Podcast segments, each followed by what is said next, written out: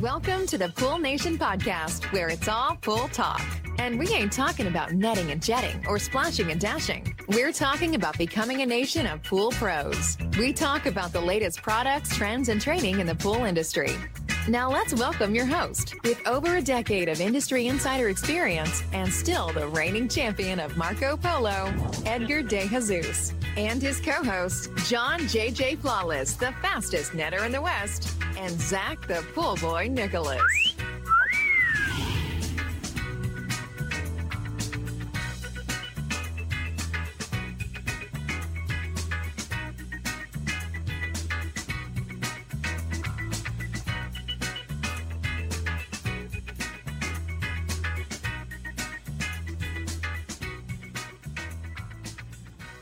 Welcome, everyone, to the Pool Nation Live podcast with myself, your host, Edgar De Jesus. And yes, I am the reigning champion of Marco Polo, along with John JJ Flawless, the fastest netter in the West, and the famous Zach, the pool boy Nicholas. Today, we talk to the pool girls of our industry. We talk to Amy Rulo, Rulo. See, I messed that one up already, guys. Starting early. Vice President, Service Division and Renovations at Pool Perfect. We speak to Jamie Novak, Director of Branding and Communications at Aquastar Pool Products. Alicia Stevens, Manager of Training and Education at BioLab. And to co-host this podcast, we welcome back Megan Kendrick, owner of Pool Pro Magazine. I want to welcome everyone to the live podcast, the podcast where it's all pool talk, and we ain't talking about netting and jetting and splashing and dashing. We're talking about becoming a nation of pool pros. And yes, we will talk about the latest products, trends, and training in the pool industry. Before we get started today, I want to thank our sponsors for this podcast: the Ultimate Pool Tools, the SPPA. Pool Invoice and Blu-ray XL. We want to thank them for their continued support. John, good morning. Good morning. So I'm thinking, since honor of having Megan as our co-host, right? We're going to get to do the good morning Megan and get her thoughts in the morning too, and the final thoughts. Oh, right? absolutely, absolutely. She's got final thoughts on this one. Okay, I so I'm giving you. prepared for final thoughts. I, I know I'm never prepared for them, and then now or the good mornings, and now I just wing it, and it just ends up being better that way. So, good morning. I'm glad to be back. Took a little hiatus, a little vacation. Excited to jump back on the horse. We came back on from a little vacation this week and got our butts kicked. We had like 70 mile an hour winds, and it's been nonstop since we got back, and it's uh, it's pretty brutal. And I think uh, Jamie, were you talking about? You said that you had some winds too, right? I was just going to say, I don't know anything about 55 mile an hour winds with a tree falling on my house last night. Not my house, my neighbor's house. So Yeah. even better. So Yeah, it's pretty brutal. So, but anyways, I'm super excited to be on this. I want to sit back and kind of listen to the stories of everybody and hopefully get to learn a lot. I'm going to try to keep my rambling to a minimum because we have many people on the podcast today, which is kind of exciting. I think our first biggest one we did was a year and a half ago when we had ladies on and Yes. and I thought that was truly, and no BS, was one of my favorite podcasts that we had because it's always how people got in the industry and the struggles and, and the things they've been through. And I think we have a pretty high powered team of ladies here today. And somebody was talking about, are we a little nervous or maybe a little intimidated for the podcast? And I'm kind of sitting back for the first time going like, holy shit, man, I'm a little intimidated with these ladies here right now. So I'm like, I get it. I get I it. was going to say, John. I'm never lost for words, and I'm never like a little nervous or anything. I mean, I could talk to a thousand people because I'm the kind of guy who really doesn't give a shit what people think about me, and and I'm going to say what I'm going to say regardless. But kind of like, all right, cool. I, I want to see how this goes, and I'm excited to have Megan on here filling in for Zach. Hopefully, uh, Zach feels a little bit better. I think he's a little under the weather. He was Um, already, know- John, he was already messaging me, send me the link. And I didn't send it. And it went live. And he's like, You're not live. Where's the link? Send me the link. And I'm like, Dude, relax. It's coming. All of a sudden, he goes, Okay, you're live. I got it. Cool.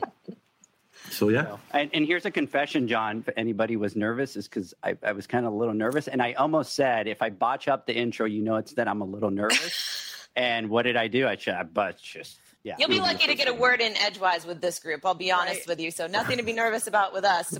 Maybe about going over on time. That could be the problem, right? But other than that, we're we're really harmless. We Yeah, are. yeah, we don't bite. no. Jamie, um, you started your morning a little bit rough with that, with that tree. Yeah, yeah. I have to deal with that damage after this. So we're just living in a bubble where it didn't happen yet. It didn't happen Yeah, yet. yeah, so. yeah. Jamie, just so you know, I've swallowed about 85 puns about leafing it alone and, you know, all that. I can't. I, I just keep coming up with a new one, and I just keep swallowing it back down. I Yeah. can't help myself. Oh so, my so after the podcast, I'm just gonna zing them at you one at Oh. a time. and I'll be sending pictures. Don't worry of my tree leaning on my neighbor's roof. Can't wait. It's amazing. Alicia, can you uh, please share them now so that John and I can share them? Right? no, we have a pact. Okay. So, Alicia, good morning. Good uh, morning. We've been talking. You said her name right. I'm so proud of you. I Accomplishment, have lost me. sleep over this. It's an accomplishment. So Ask John. for him to be able to do that, trust me, it's an accomplishment. So I'm very proud of you. I too, had to I had to change the spelling of the name so I could say it right. it's okay. Nobody can see it spelled. All they do is hear it, right? Edgar, when he looks at a word, and we, I think we've all done it, unless I'm the only weirdo. But when you look at something, you the simplest word that you're trying to spell, it doesn't look like it's spelt right. Like it could be as simple as like with Yeah. or whatever, and it's just like, oh my! God. He overanalyzes it and he tries, and he really. I mean, he probably, I can picture him, Leanne sitting there and he's sitting there just reading it over and over and over and over and over again so he doesn't screw it up. Practicing. Uh, oh, for sure. Exactly what I And do. he- what's sad is we hit the podcast, and the first thing he does is he trips and chips his front teeth every time. And it was on Amy's name, not even mine. I know. It wasn't even Alicia. yeah. It's the one that you don't worry about. Megan, good morning. Good morning. You know, you said that you you know you talk about being the uh, reigning champ of Marco Polo. However, it might be me and Jamie Yes. because uh, have you ever heard of the app Marco Polo? No. Okay, so there's an app where you can send people video messages, and I just went back and checked, and Amy or not Amy, Jamie and I have been Marco Poloing each other since the beginning of the pandemic, and I just have like hundreds and hundreds of video messages between the two of us. Always Oh, after wow. hours. Always after work, right?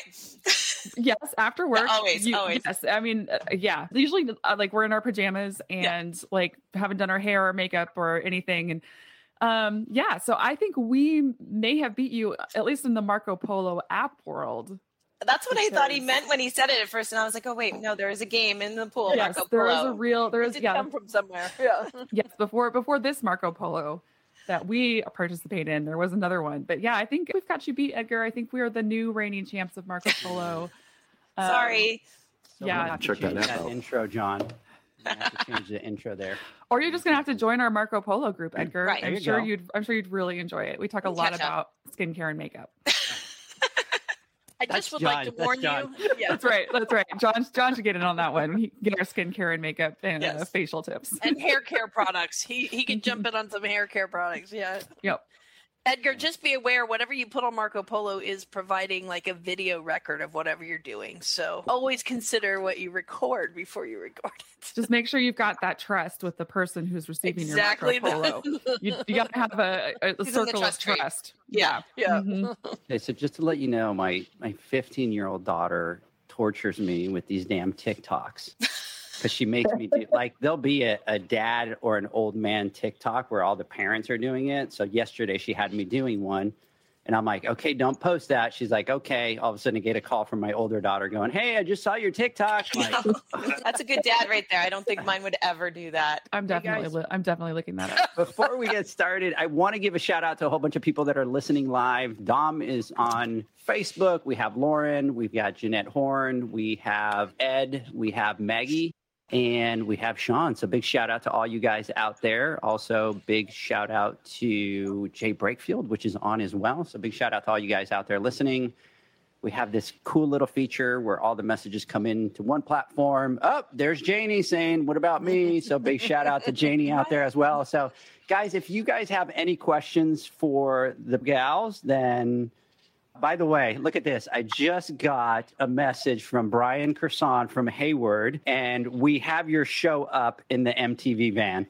So just- Awesome. you guys are out there. What a man. So big shout out to Brian. Big shout out to Hayward guys. Uh, love you guys out there. I really appreciate that. So, It's cool. all right, guys, let's get a couple things out of the way so we can get this podcast started. We have a button on our website at poolnation.com. So if you are or if you have a question that you want to submit either to the podcast or for us to answer on the Instagram live, go there, press that button, send that question in, and we will be able to answer your questions live. If you are live watching this podcast, go to any of the platforms, send the messages there, and we'll be glad to answer those. This week's shout out, John, goes to Adam from Big George Pool Care from Las Vegas. He sent us a message, John, via email last night and said, Hey, I'm driving back to Vegas on Saturday after the show. And if I win the $20,000, I'm bringing you, John, and Wayne over to Vegas. So, Adam, big shout out to you out there. We look forward to meeting you. And now we're praying that you win the $20,000. Anyways, Megan, I'm going to let you take the show from here on out. Oh man, well, thanks for letting me co-host today, guys. This is really fun. So, I mean, and hello, friends. We have a bunch of questions for you, and we're so excited to have all of you women and ladies on the podcast today. But first, I think we should dive into each of your stories and your journey into the industry. So, Amy, you had the hardest time getting technology to work for you today. So, I think we should start with you not give you a break at all to relax and settle in. I think we should just off the bat, let's get going right away with Amy. My name is Amy Rulo. I work for Scott Payne Custom Pools. I run the division called Pool Perfect Service Specialist.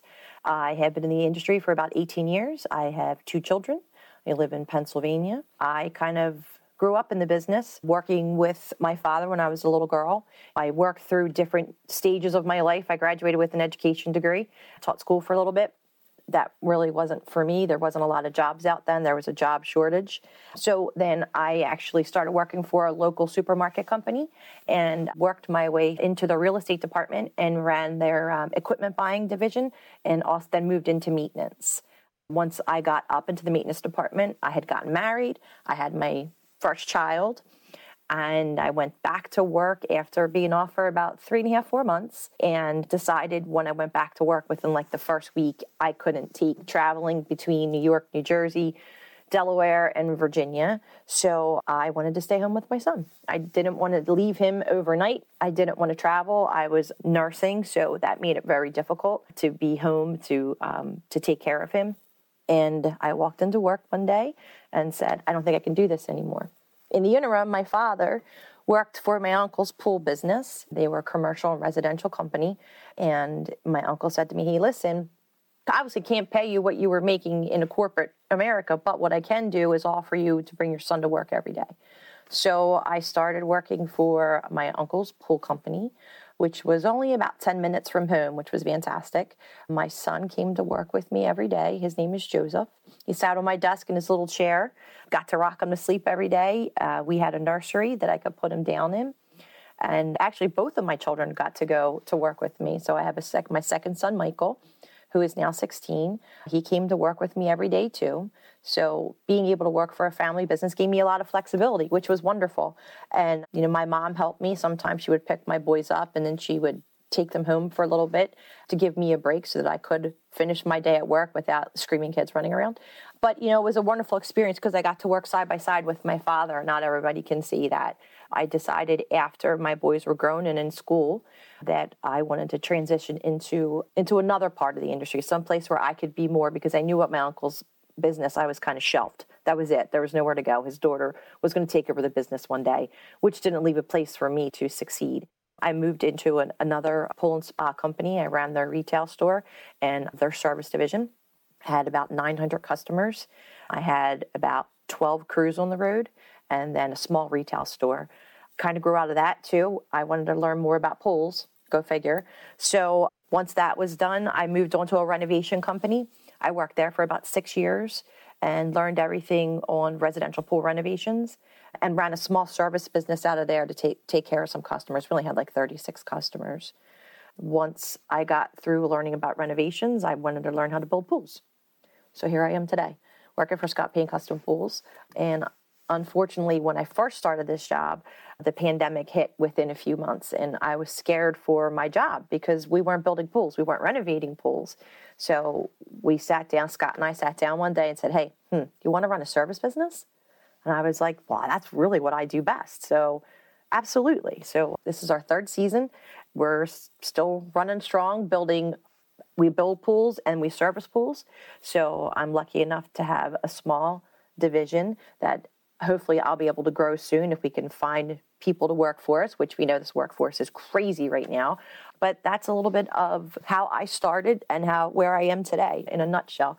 I know that I'm blessed and I work with a bunch of really wonderful people, and I've been mentored by a lot of wonderful people. So, so with Scott Payne, can you tell us a, a little bit more about Scott Payne? So, did they do building, renovation, service? Do they have retail? What what is that company like? So, um, Scott Payne Outdoor Group is our main umbrella, we'll call it. Within Scott Payne Outdoor Group, we have Scott Payne Custom Pools, so we build residential custom pools. We have Pool Perfect Service Specialists, which is our service division. We have Pool Refresh, which is our renovation division.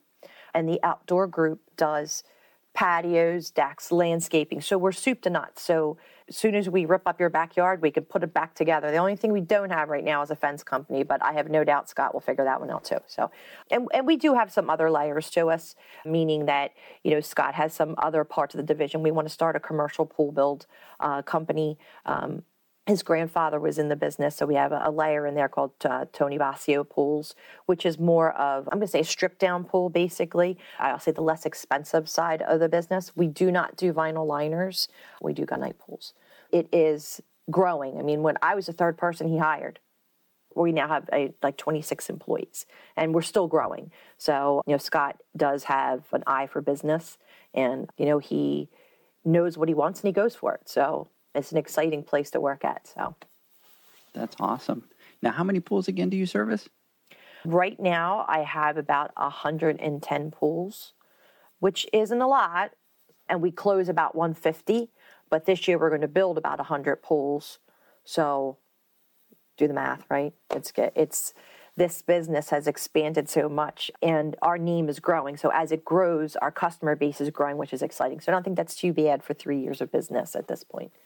Yeah, and over where you guys are at, it's a little bit different because you guys have to. You, you, obviously service the pools, but then there's the the schedule of the openings and then the schedule of the closing.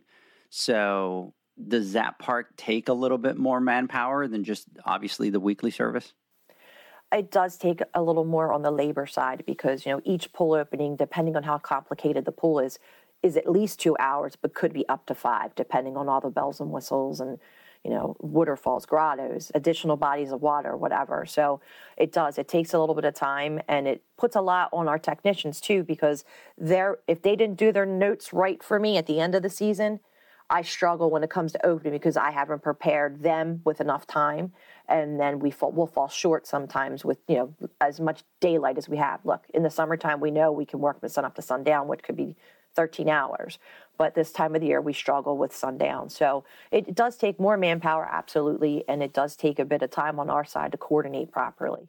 So, Amy, what are your day to day responsibilities there at Scott Payne Custom Pools? Wow. Um, how, how much time do you have? No, no, seriously, I do a little bit of everything. So, besides run the service division, um, I am responsible for the guys' schedules, the ordering of parts and materials, for service, making sure the billing is done, work orders are turned in and closed properly. Talk to all the customers on the phone as they call in. I'm kind of a one man band in that respect. We haven't expanded for me to have an assistant just yet, but we're working on it because it's got to be the right fit. You know, it's it's hard to find employment to begin with, but to be able to find somebody that understands pools is even more difficult. And um, on top of that, in running the service division, I also work for the custom pool side of the business. Once the pool is designed and goes into construction, I then meet with each customer and do their tile coping plaster selections. So we have a design center that uh, our customers go to, and it's uh, like a mock up showroom with all the different textures and materials. And I meet with each customer and explain to them what they're getting and, you know, hope that they, you know, we can upsell from there, obviously, right? A lot of people are so unsure of the pool because it's not tangible, right? It's not built yet, even though you see a pretty picture. They struggle with putting it all together, that 3D part of it. So I, I do that and I order all of those materials as well. And then from there, I do the scheduling of water deliveries, and then I turn it over to my service division for startup and indoctrination. So you talk about order the water delivery. Obviously, another thing that us on this side of the pool world we don't see. So, are you referring to? And I've seen them on on social media and stuff like that. So, is it the big water tanks and trucks, and they come in and they add the water to the pool? They're about a 6,500 gallon um, tanker trucks. They go to different water sources in the area. We have multiple providers that we use depending on which areas we're in. So, depending, it could be four trucks lined up.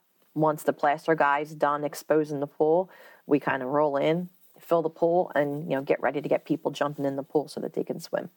That's kind of awesome because we don't see that. So to fill a pool could be about four of those tanker trucks. Yeah, at least four. Yeah, for most of the pools that we do. So and it, it's a lucrative business. I'm telling you. You want to start a new business with me? right? That's that's well, crazy. they're in high demand up here. Mean, there's not enough of them. A lot of them have closed down because it's a lot of work, right? And you have to get X amount of deliveries in to make those trucks profitable.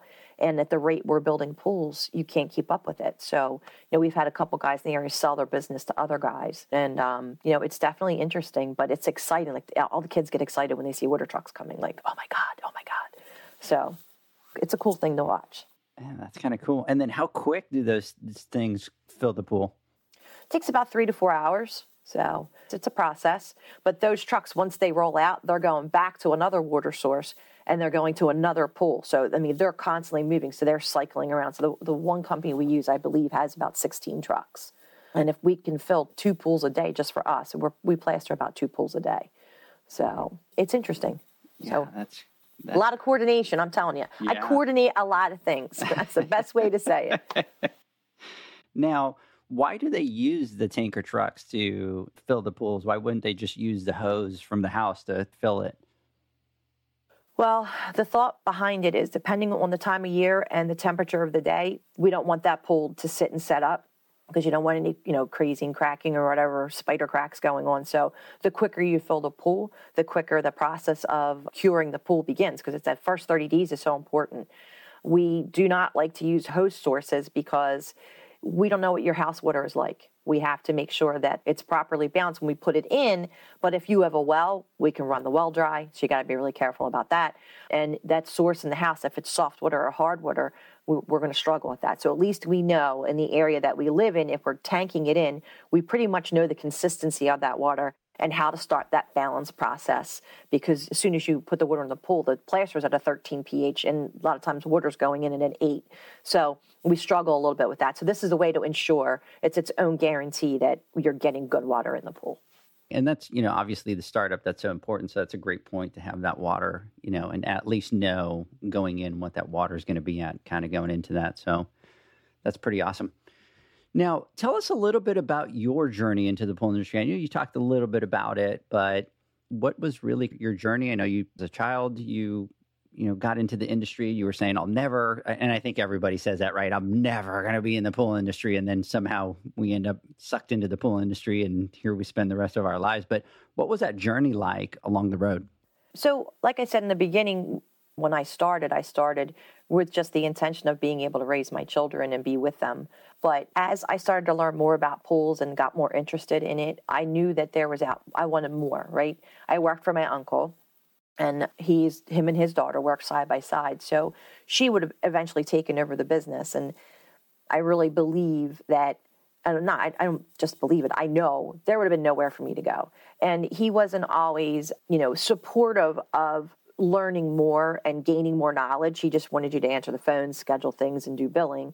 And at one point in his journey, he was the president of Penn Jersey. So for me, I had this goal in my head that I had set for myself that was really important to me to show him I could be more than just that girl that was answering the phone. And I did. I mean, I moved from company to company, always gaining more knowledge.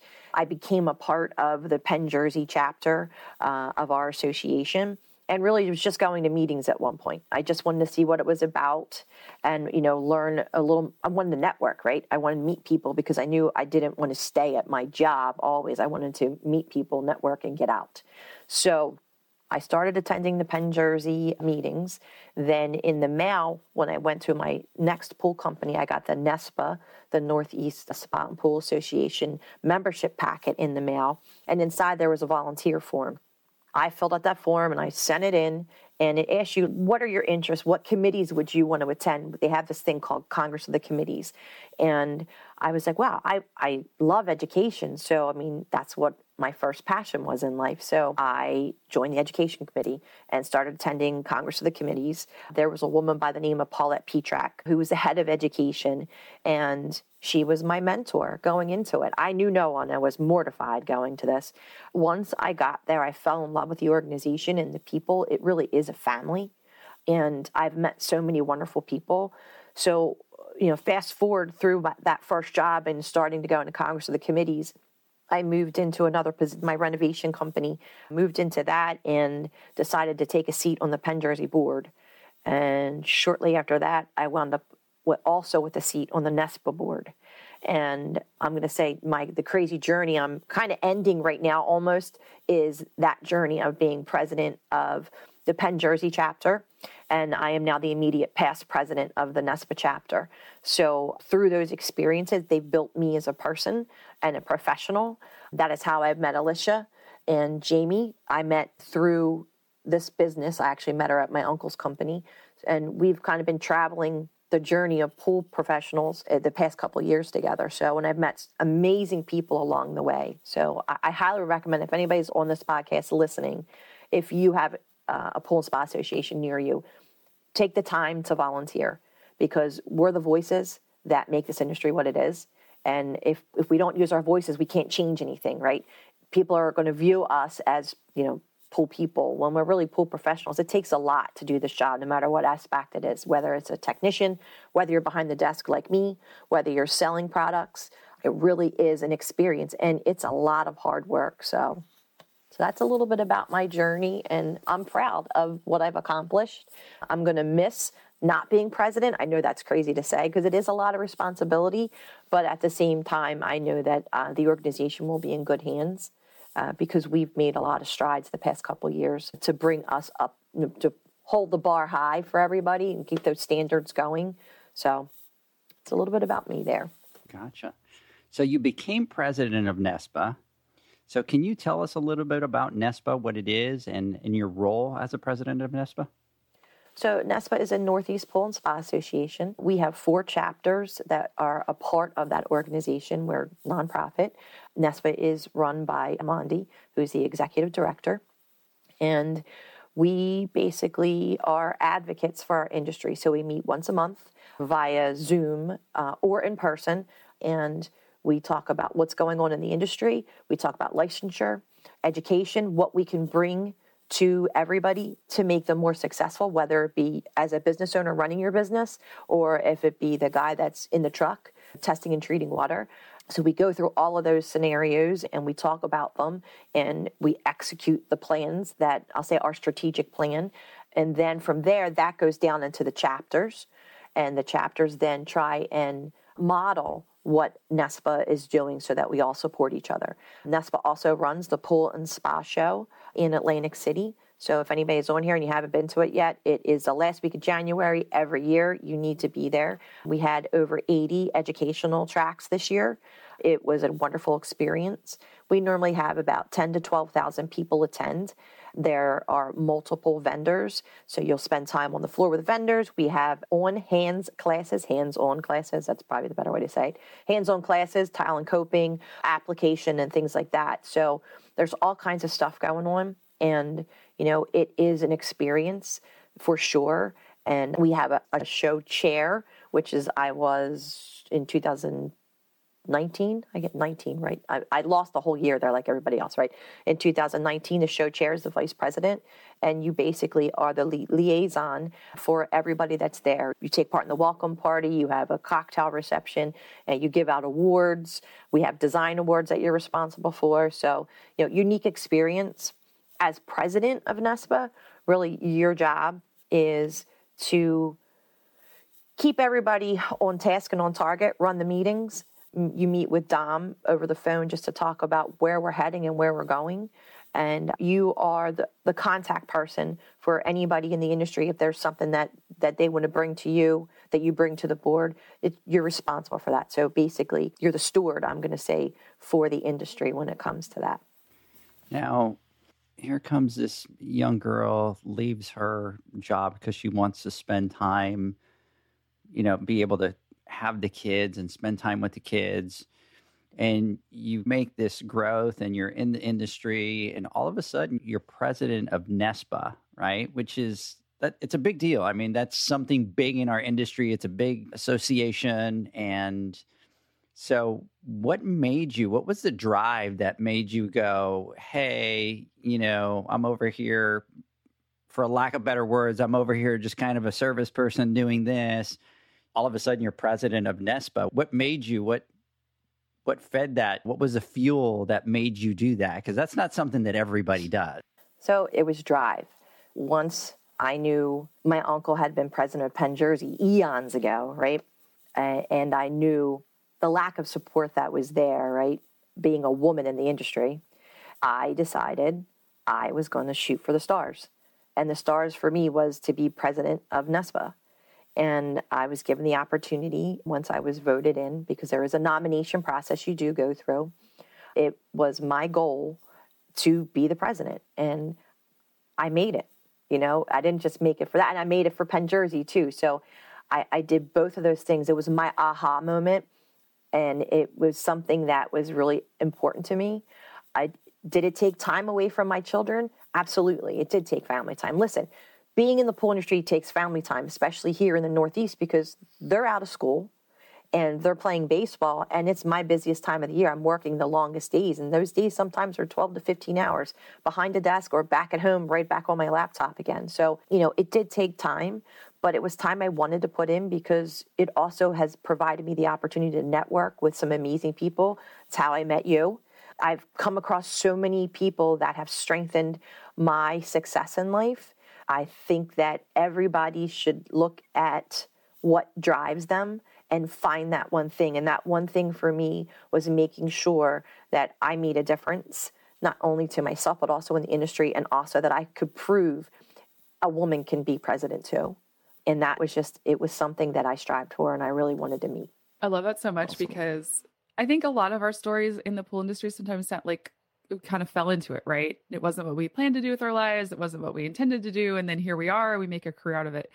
And your story's a little bit like that, but I love that you also, like, once you got in it, you made it yours and you set goals and you said, I am going to achieve these. I love that. I'm a goal person. And so that's pretty great. You're like, I'm going to, I'm going to do that for myself and for the industry and for my peers. And so that's, I, that's fantastic because it doesn't have to be that you know, you don't have to bumble through this necessarily. Like you can set a plan and set a goal and say, I'm going to do it. And that's, um, that's what you did. That's great. So, Jamie, let's talk about you a little bit. You're kind of sitting back over there. So, tell us a little bit about yourself and, and what it is that you do. Sure. My name is Jamie Novak. I live in Bel Air, Maryland, so the mid Atlantic area, like Amy. I have an almost 14 year old son named Chris and a puppy dog baby named Maisie, who you may see wander in at some point. But I've held a variety of positions in sales and marketing in the pool industry, as well as another company before I got started, but always working directly for manufacturers. So I think that's kind of interesting to point out because Amy comes from the service professional builder side and I come from the manufacturing side. And I think that my time in sales really kind of helped to make me a better marketer because I got to call on customers and get to know the industry you know kind of at the ground level in terms of being on the in the field and on the streets seeing people. It's just kind of a different journey than a lot of people on the manufacturing side have taken so pretty excited about it. What does your role right now at aquastar look like? What do you do all day besides marco polo plenty, right? Um, so she does Marco Polo me all day. If your if her boss is listening, that's not what's that's not what's happening. Hey Todd, how you doing? Work. it's always after and before. So I'm currently the director of branding and communications for Aquastar, which means I get to do something different and fun every single day. I oversee our trade advertising. So technically, when I'm talking to Megan, I am working because she is a trade publication. So uh, that's how I justify that. But um, that's true. And I do, yeah. I do try to sell a lot of things to her when I, when I Marco Polo her. but we do bounce ideas off as well. So oh, there's always hundred percent. Yeah, I mean, yeah. I just yesterday we had a couple conversations on the phone and on Marco Polo, and it was mostly about work. Like, what do you think about yeah. this? What do you think if we tried that? So yeah, John, I think and, they saved that one. I think they stepped in, and that one, that one was really smooth. Right. Even I bought into that one for sure. yeah, exactly. But no, really, a big part of my job is just to create consistent branding across the platforms through our communications to the field through our social media i have the pleasure of working with steve barnes who is one of the smartest people i've ever met to get information out to pool professionals like things like the recent changes to vgba standard for drain covers things like that you know we have to get the message out and it's really critically important that we do that so part of the draw of coming to aquastar was to tell its brand story which i think is really impressive and it's important for the industry to know and and you'll be hearing more about that from me in the upcoming months so tell us what what does aquastar do for people who don't know much about them Sure. So we make uh, equipment for pools and spas. We are a vertically integrated company with a single owner named Olaf. So Olaf's actually a tool maker and an engineer by trade. Our products are both designed and manufactured in Ventura, California, where we're continuing to expand and grow to meet the, the crazy industry demand that we're all seeing. We're up to nine buildings in Ventura at this point, which is pretty cool. What's also great about Aquastar is we're very agile. So we're able to listen to the dealer base to design products um, and provide solutions to common pool problems. So you may know Aquastar because of the VGBA drain covers and, and the blue dot that you see on some of our covers. But really, we're so much more than that. We just launched our first cartridge filter after five plus years of research with unique features, points of differentiation from other things on the market. We have pumps coming out, a retro ozone generator coming out. Uh, so lots of exciting things. And being American made, we can really control our own destiny, which, as we all know on this call, is so important, especially over the past couple of years. You know, we just did an e-blast yesterday that our filters are in stock and available to order. So that's something that is pretty exciting.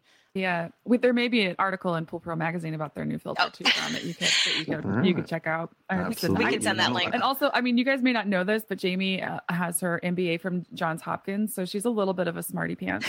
so I'm going to ask you, Jamie. You, I feel like you said Aquastar is vertically integrated, which to me means nothing. What does that actually mean for people who didn't get their MBA from Johns oh, Hopkins? Oh, sorry. I, you know, I probably stole that from Todd anyway. So, um, no, basically, we do everything in house from napkin concept to producing the final result. We can control everything in our facilities and with our Perfect. teams. Thank you for explaining that to me. Thank that's you. something that's one of those things that I feel people I hear people say and I'm always like, I need to really look up and see what that means. well, I appreciate you. I'm going to jump in. So, for those of you that are only listening, you, you can't obviously see this, but check this out. Check the. Uh, let me see if you guys can see the picture. There's the there's the Hayward van. Brian just sent me that. That's shirt. awesome. Isn't that cool? Oh, with video too, huh? With the video. That's really cool. I like that. Hi guys. Hi guys. you are the man, Brian. We appreciate that. So, Jamie, uh, tell us about your journey in the pool industry and how you ended up at Aquastar. Okay, cool. Yeah, so I started my career out of college, actually not in the pool industry. I was with Newell Rubbermaid, like the trash cans and tools and Sharpies, calling on depots and Walmarts in the Washington, D.C. area. So I transitioned to the pool industry with at the time Zodiac Pool Systems on April Fool's Day in 2005. Very memorable date. I mem- remember it mostly because I wore the wrong shoes to a, a, weekend sale event, and I will never do that again. My feet hurt for weeks. It was an overwhelming start in the industry because I was new to pools, I was new to the territory, so it, it was a lot, but it was a lot of fun. I was um, quickly promoted to be a business development manager, where I was sent to Lyon and Toulouse, France, to help launch uh, Zodiac's first robotic pool cleaner back here in the States. So that was a trip that really helped to shape the rest of my career because I was able to be involved at the ground level with a product launch. You know, going to France and learning about how the product would work and then bringing that information back, again, being that sharer of information to help the marketing team here in the States create product manuals, sell sheets, the marketing campaigns. It really kind of sparked a passion for product and brand management that I have with me today. So, when I left Zodiac, I was going to be a stay at home mom. Anyone who knows me will laugh at that because it's really not it's really not how I'm wired. I can't sit still, and, and neither can my son, to be honest with you. So I actually interviewed for natural chemistry, a regional manager position with natural chemistry when my son was just two weeks old. So that was my first trip out of the house. I was wearing stretchy maternity pants, and it should have ended after an hour. I think we stayed two to three because I was like, I just need a break. Can I just stay here and talk to you just a little bit longer? Nobody on this call knows anything about that, right? two weeks, say, John. The baby was two weeks, and she was already kind of done with. it's it is the hardest job in the world to stay home with kids. So it's uh, I yeah, I I was not very good at. No, I'm just kidding. I have to say, natural chemistry and Jay Birchie had zero hesitation hiring me, even though my son was so young. I didn't start until he was four months old. So there was a little bit of a gap between the interview and the start date. But he trusted my ability to do the job. And I kind of made it my mission to prove him right. Like I worked in sales for a few years, um, but my passion was always marketing. So I kind of started doing both for the company. I would call on, territory on dealers in the territory during the day and then do like marketing projects at nights and weekends simply because I wanted to. I know that sounds nerdy, but I did. So that hard work paid off and led to a transition full time to marketing in 2012. And I worked as a brand manager for NC Brands with uh, both product and brand management. So things like product labels and pricing and trade shows up until May of 2021 when I took this new role with Aquastar. Now, you say that you can't sit still and you're always on the go, go, go. Yes. And there's, you know, rumors around that you were a major road warrior. Is, that, yes. is that is that true? Yes, that is absolutely true. So, you know, as mentioned, my my son Chris was a newborn, and traffic in the Mid Atlantic can be a beast. During show season, it could be even crazier, where you'd have like a distributor show in Virginia Beach on Tuesday and have to be at a show in Philly by Thursday. But I was determined; I was going to be everywhere, and I was going to prove myself. So, I mean, there were a lot of times that I would work Northern Virginia come home, have dinner with my son and my family, and put him to bed, get back in the road at like 9, 10 o'clock at night, go stay in a hotel for an early show the next day. So I was covering six states and I put 64,000 miles on my car in one year, which was That's insane, right, John? wow. Yeah, PSA, please tint your windows because when you drive that much and you don't have tinted windows, your face will start to age differently. It really actually happened. Megan laughs because I tell everybody this. Google truck driver sun damage and you will know what I'm talking about. It's it's insane. But you know what's interesting about us on the manufacturing side and my journey, and I wanted to make sure that I mentioned this, is that two out of three of the companies that I've worked for have approached me because of networking. Oh, there goes Maisie. It, every time. Um, they approached me because of networking that I'd done over the years. So, like, I met Jay Birchie years before he hired me. The same goes for my current boss, Todd uh, Pierre. So, on the manufacturing side, we all kind of travel the same show circuits and we get to know each other. Like Amy said, we've become this, you know, crazy pool family. And it's so important to build a network of different types of people that you can reach out to throughout your career for advice, whether it's male or female. And you want to build what a very good friend of mine named Carrie taught me is your own personal advisory board with people with diversity of thought. Because you just never know. Like someday from that advisory board someone could reach out and offer you your dream opportunity. You just don't know how the world's going to work so. Yeah absolutely. Networking is is huge huge. Now i want to backtrack a little bit because you were working for natural chemistry so, what specifically were you responsible with natural chemistry? Pretty much everything to do with that brand. So, Natural Chemistry was and it was a family-owned business until 2019 when it was acquired by Biolab, KIK, Alicia's company, and, and that's how I met Alicia. So, as more and more people were not part of the natural chemistry brand anymore, more and more things came on my plate. And so I would do pricing, product labels, trade advertising, marketing, social, you name it, I did it with NC. And I think, you know, it kind of created this passion for that brand that I haven't felt about many things in my life because it was kind of like my baby at that point. So, you know, brand ambassador, even out in the field working the trade shows, things like that. So, you name it, I did it at that time and was definitely open to some help. But I had a great team of the people that remained towards the end. And Alicia obviously came on and, and took over some of the NC stuff as well. John, we were talking about, I was talking about it to Jamie, especially because know, when you have products and you talk about getting into distribution, it's very hard to get a product to be successful in distribution because there's not a sales floor. It's not like you could go walk around the sales floor and be like, oh, here's this product, here's that product, and have exposure to that. So, really, it's kind of tough because you can have some great products, but unless the counter people are talking about them or sharing those, you really kind of don't get a lot of exposure to that. So uh, Jamie and I were talking about, especially like natural chemistry and how they were able to really kind of bring that brand to the forefront and and really be known well in the industry because everybody does the shows, right? You have all these companies that take products to the shows, but not always all of them actually push through and become popular within the industry. So amazing the, job there, Jamie, with that product and really kind of getting that that product out there. Thank, and we had such a great sales team. I mean, if you, I shouldn't, if you saw some of the photos and videos from our sales meetings back in the day, I mean, we had just the best culture at Natural Chemistry. And I think a lot of the relationships that these guys and girls had in the field with their customer base is a, a huge reason of that. So I was able to provide support on the back end. And having been one of the field reps, it, you know, I know what you say or don't say to a distributor versus a dealer and, and the messaging and how that has to be. So I think it's really important for people in marketing to get out in the field and ride around with their sales reps and sales team and see what the dealers are saying. You know, you can do it socially, you do social listening of what people are saying on the forums, but it's even more important, I think, to get out there and get into these stores and distribution branches in person and, and see what you can learn. Just listen. You talked about natural chemistry being purchased by Biolab, and that's how you met Alicia. So, Alicia, tell us a little bit about yourself and what you do at Biolab.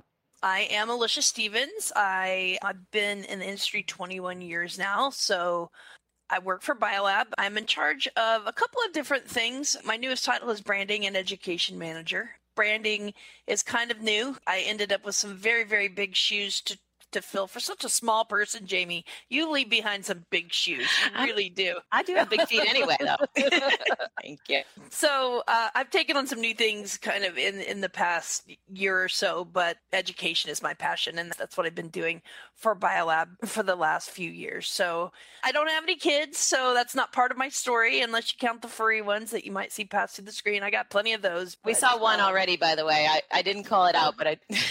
was it on the floor yeah, at least yeah. or yeah you never know what's going yeah like if you could see beyond the scope of my camera right now you'd be amazed at what goes on around me alicia so. just to let you know before you jumped on we kind of have squares going to see how many are going to go by so everybody's kind of got yeah, that's going over on the hilarious side. so they sent I it that's more. hilarious like, hey, so. you, yeah. that's why jamie's like i saw one i think that's jamie telling me hey there's my number yeah yes so yeah okay all right well, is it is it different cats or just how many times you see a cat just a cat Just yeah, a just cat. a cat. All right. Cat. Well, But those are my children. So, alicia you can tell jamie that we'll go ahead and we'll leave that for later right. I want to later. Leaf it. You leaf it. Yeah. You're you're barking up the wrong tree, Jake. Oh, it begins. Oh boy.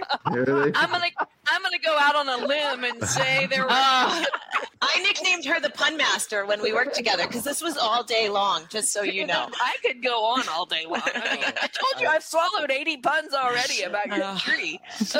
I love It didn't happen. You want to come write, you want to come write headlines for Pool Pro Magazine, Alicia? I think I think it's a second career for you. I I write all the time, just stupid, like it's punny stuff. So that's what I do. I I love it. I have a whole Facebook thing going. If you're not friends with me on Facebook, because I travel all the time, and it's a series of I call it traveling for idiots because you know you guys travel right. You know what you see every day when you're you know airports and everything, and it's just this long litany of what you deal with as a traveler. But that's that's what I do. I like to make people laugh. So You've had some good ones lately, some good travel tales that I've Uh, that I've that yeah. I've enjoyed. so if share some more stories with you yeah. I uh, I can't imagine at this point anybody in our industry does not know what Biolab does. But just in case, could you give us the rundown of what Biolab is and what it does and what it makes for our industry? Sure. We so we're a chemical manufacturer. Our parent company is Kick Consumer Products. So, you know, Amy's kind of on the service professional side and Jamie's now more into the as you say vertically integrated corporate world and I'm in like the big corporate world. So, we manufacture a lot of things. Chlorine, if you missed the memo, we do manufacture trichlor and tablets, etc. But we provide a full line of chemicals. So liquid, solids, chlorine, sanitizer shocks, all of that. So we are a, a chemical manufacturer. Our brands are BioGuard and Natural Chemistry, SeaKlear, Pro Series, SpaGuard, ProGuard, all of those. So that's what BioLab does. I'm like like you said, most people know what we do, but yeah, that's who we are. I have been with them for a long time at this point. I was at your offices last week when Sorry, I was in missed Atlanta. it. Yeah. I know I didn't get to see you there, but I will say I felt like I knew what you guys did. But walking into those offices and actually seeing all the brands on the wall, I was like, oh, I didn't know I did that one too. It's a lot. Yeah, even outside the pool industry, we have a, a lot within our umbrella, but it's a lot. There's a lot g- going on in the building as you walk around. You never know who's going to be talking about what, but it's interesting. It's an interesting place to work. By the way, Megan, they did say that whoever were the hosts and co-hosts for the show, that they were going to send us with everything paid over once the new plant is open, and we're going to be able to see it all out there. They're going to take us over there. So I got to tell you, You know, we could probably arrange that. I mean, they don't even have to pay for me to go. I just want to go to that ribbon cutting ceremony and just, I just want to see it. So, I mean, you joke, but I think I'm probably going to make that happen. So, just we're FYI. talking state of the art love to facility. Can you imagine? Right. yep. And I'm a huge. I'm a manufacturing nerd. I love seeing plants and I love seeing how things get made. And so, and I have not been in a chemical plant yet. And so, other than like where my husband works, that doesn't count because it's not in the pool industry. So, I, I I'm I really want to do this. We have a video, Megan, I'll send it to you, that's been documenting the process of building. We actually have a time lapse camera that's pointed at the construction site all the time so we can pull progress and things from that. So That's some really that's some really trust me, smart We're invested in the manufacturing. that's some really smart branding, Alicia. Good job. Yeah. Zach is mad over here, sending me messages, kind of cussing at me that he missed the podcast that I shouldn't have let him skip today. That's Uh, awesome. and by the way, uh, John Janie is saying yes, please. She wants to go too. So, um, Oh yeah, we're total Anyways. geeks when it Yeah. comes down to it. We might not look like it. oh, but I'm that, a, that's I'm a nerd, so Oh my we'll, God, I'm we'll total- see if we can't nerd out together. That would be Right. fun. So before we get into our next question, Edgar, you want to? oh yes, look at that. Oh my God, we've been talking for 57 minutes already. Time flies when you're having fun. And I'm distracted over here because I'm going to have to take a screenshot of this and post it for you guys because that list of just the comments just will not stop. I'm here trying Awesome. to answer everybody. So it's awesome. So, guys, let's do this. Let's take a quick word from our sponsors. When we come back, we'll continue our conversation. The SPPA is dedicated to the niche general liability insurance needs of pool and spa professionals. As industry leaders, we'll fight for you, protect you, and be there for you. We provide extraordinary service before and after the membership and insurance is in effect. Insured members of the program get the best customer support and have peace of mind that their alliance is their voice and always fighting for their program and insurance needs. We proudly insure thousands of pool and spa professionals across the United States. With over 30 years encompassing the pool and spa industry, we know the needs of pool and spa professionals. Through the SPPA program, there are three tailored and customized general liability insurance options to pick from. For more information on our programs and insurance options, visit our site at www.thesppa.com.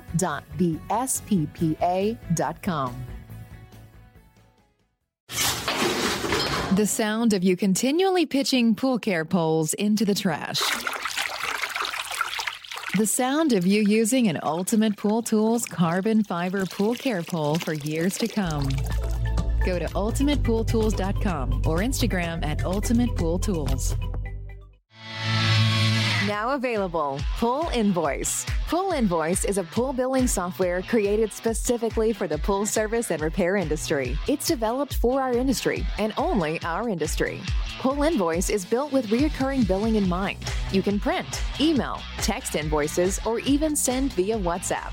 You can add reoccurring or yearly charges, accept credits, and set up autopay. You can even see when customers have seen the invoice. It even has a customer portal where they can log in and see, print, and pay invoices. It has all your customers' information on one page, so you don't need to search through hundreds of invoices looking for the one you need. Just go to the customer profile and it's all at your fingertips.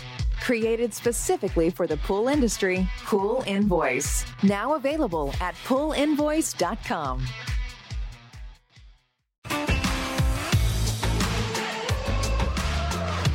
Blu ray XL is the power of minerals working for you. Reduce your overall chemical costs and labor up to 50% guaranteed. Whether you have 20 accounts or 20,000, Blu ray XL's direct pricing and free shipping to the pool trade have you covered.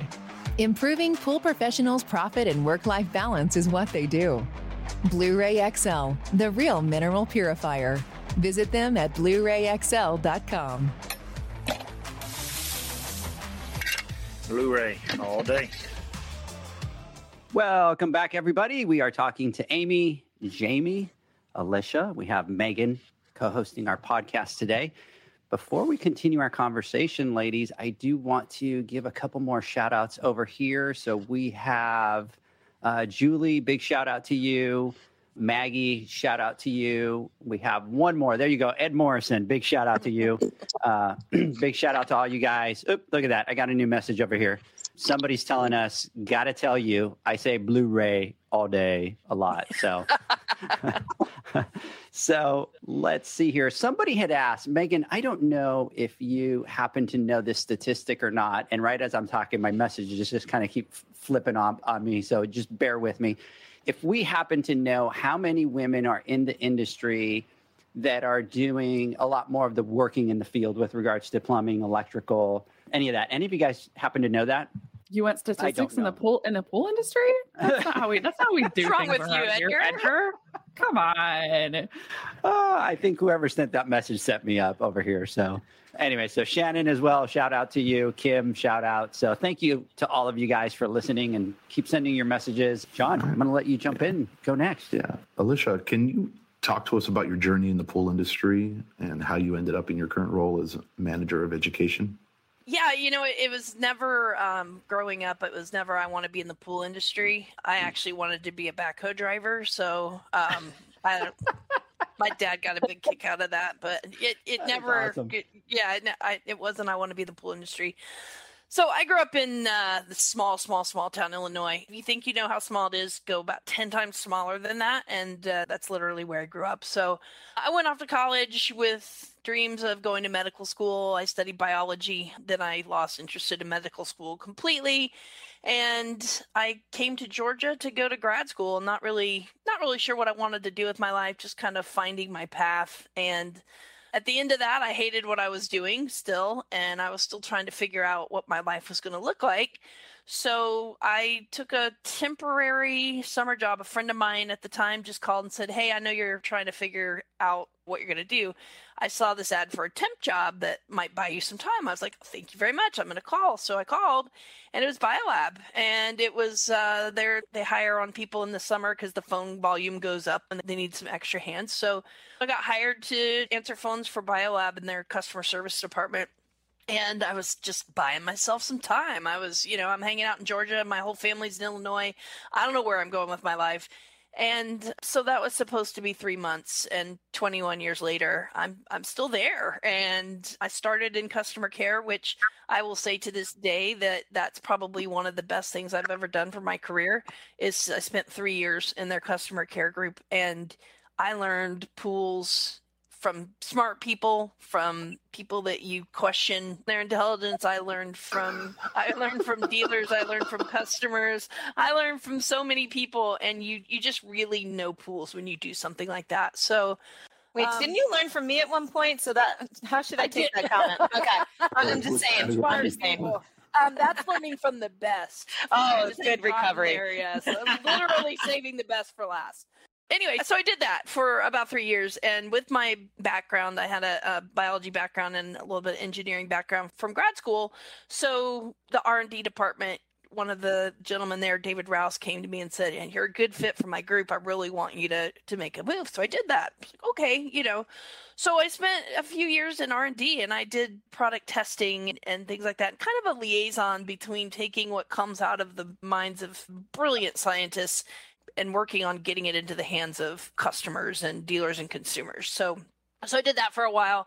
And in the process of doing that, I got an opportunity to do some teaching to some of our our BioGuard dealers. And the first time I was nervous and the second time I started to enjoy it and by the third time I was hooked. And I'm very lucky, you know, we talk about mentors in the industry. I told my boss at the time, David Rouse, I said, I really like that. I really really like that and he said okay and he gave me every single opportunity he possibly could to get in front of people and start teaching and i found my passion so i found a passion for pools as i came through the ranks but then i really found a passion for education kind of morphed out of the r&d side of things and more into the the sales and marketing side of the business with a, a true focus on education so i started doing dealer education and and all sorts of things it's been an amazing journey over the past year. I've started to grow even more and take on more branding responsibility. Someday I'll talk to Jamie again because she left, but that's okay. I'm learning learning things in her absence. But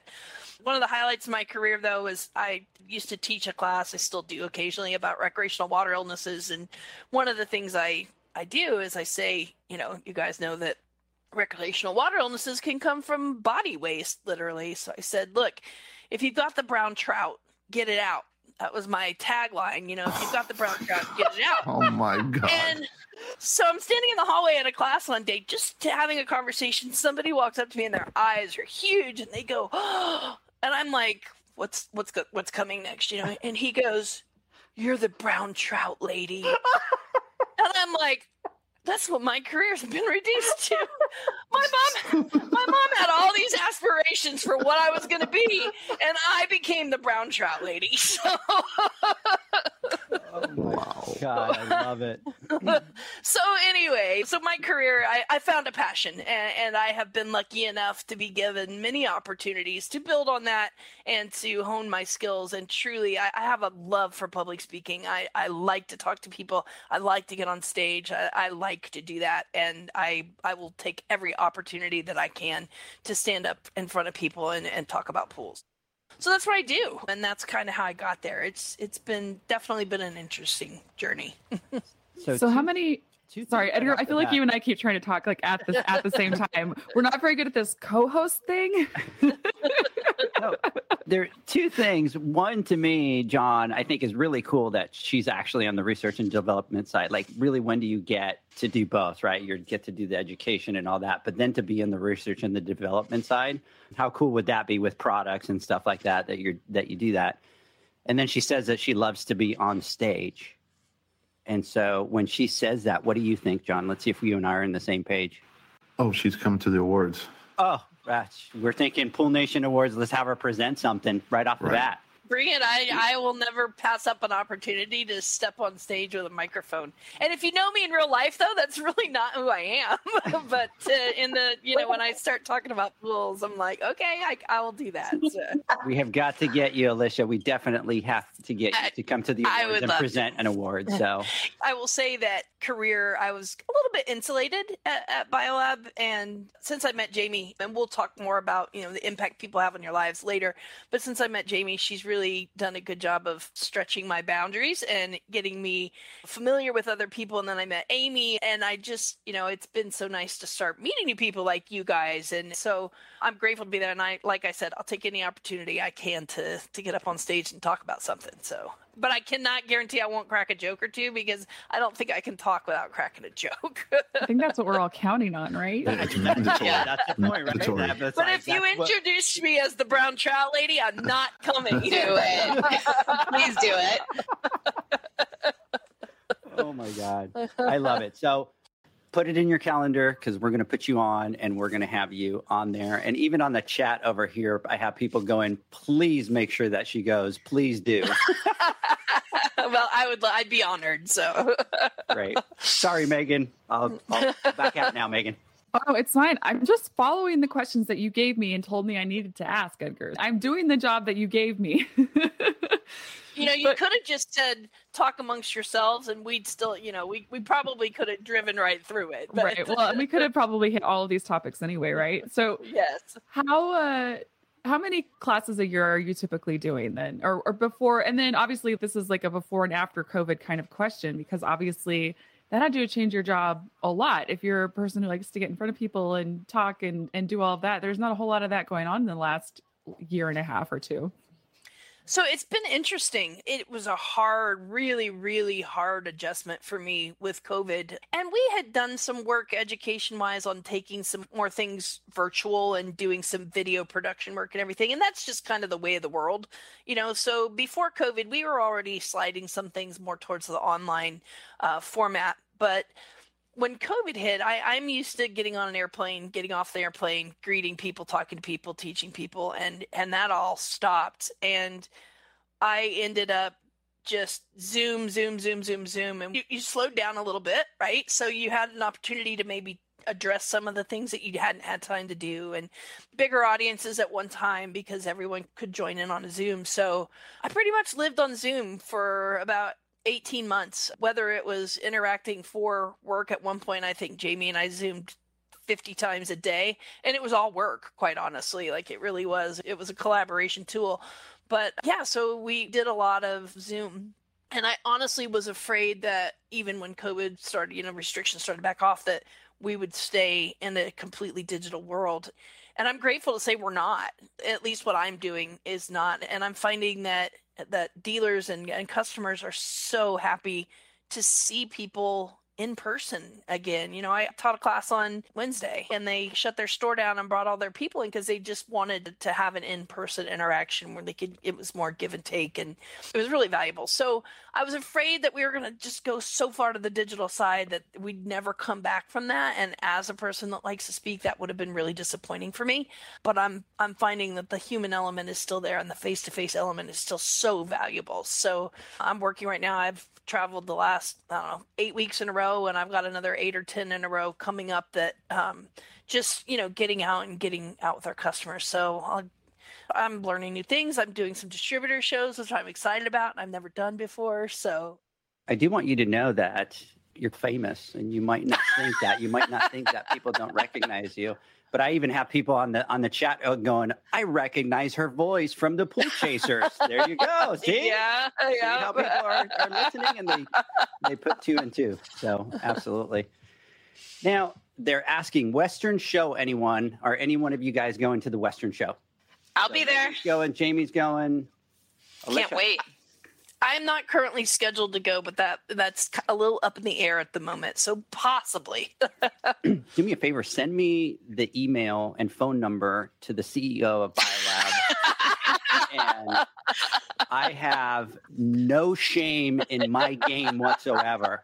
And Zach and John are my proof because I'll sit there and I'm like, hey, we want to, we wanted to talk about uh, interviewing stuff and emailing the CEO of Indeed. I never got a response, but I'm like, I'll go. i But you shot your shot. but, I shot my shot, and I'm like, I'm I'm going to the top. I'm not going, you know, down and working my way up. I'm starting up and then kind of awesome. come down. So, so send that over, and John and I will do a conference call, right, John? And we'll get on there and we'll be like, Can I listen? Really well. Yeah. Can I listen, please?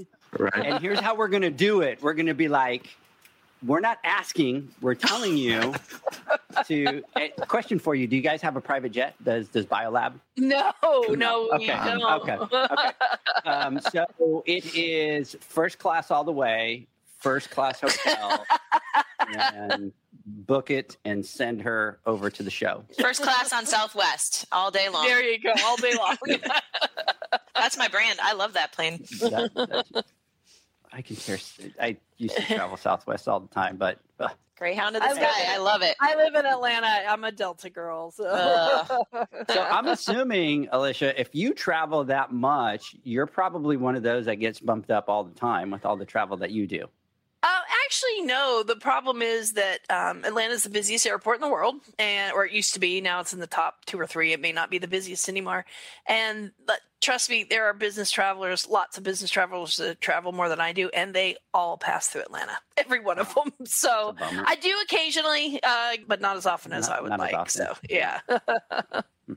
So, anyways, go through Atlanta, you have to go between what is it, the A and B terminal or whatever, where they have that cool like safari or rainforest thing set up. Alicia, you've been through it, haven't you? Oh, trust me, I I've been through it, and if you come through it the morning after a a, a pool industry event the night before, it's trippy. Let me Yeah. tell you, It's- it, it it does not prove the feeling in your head.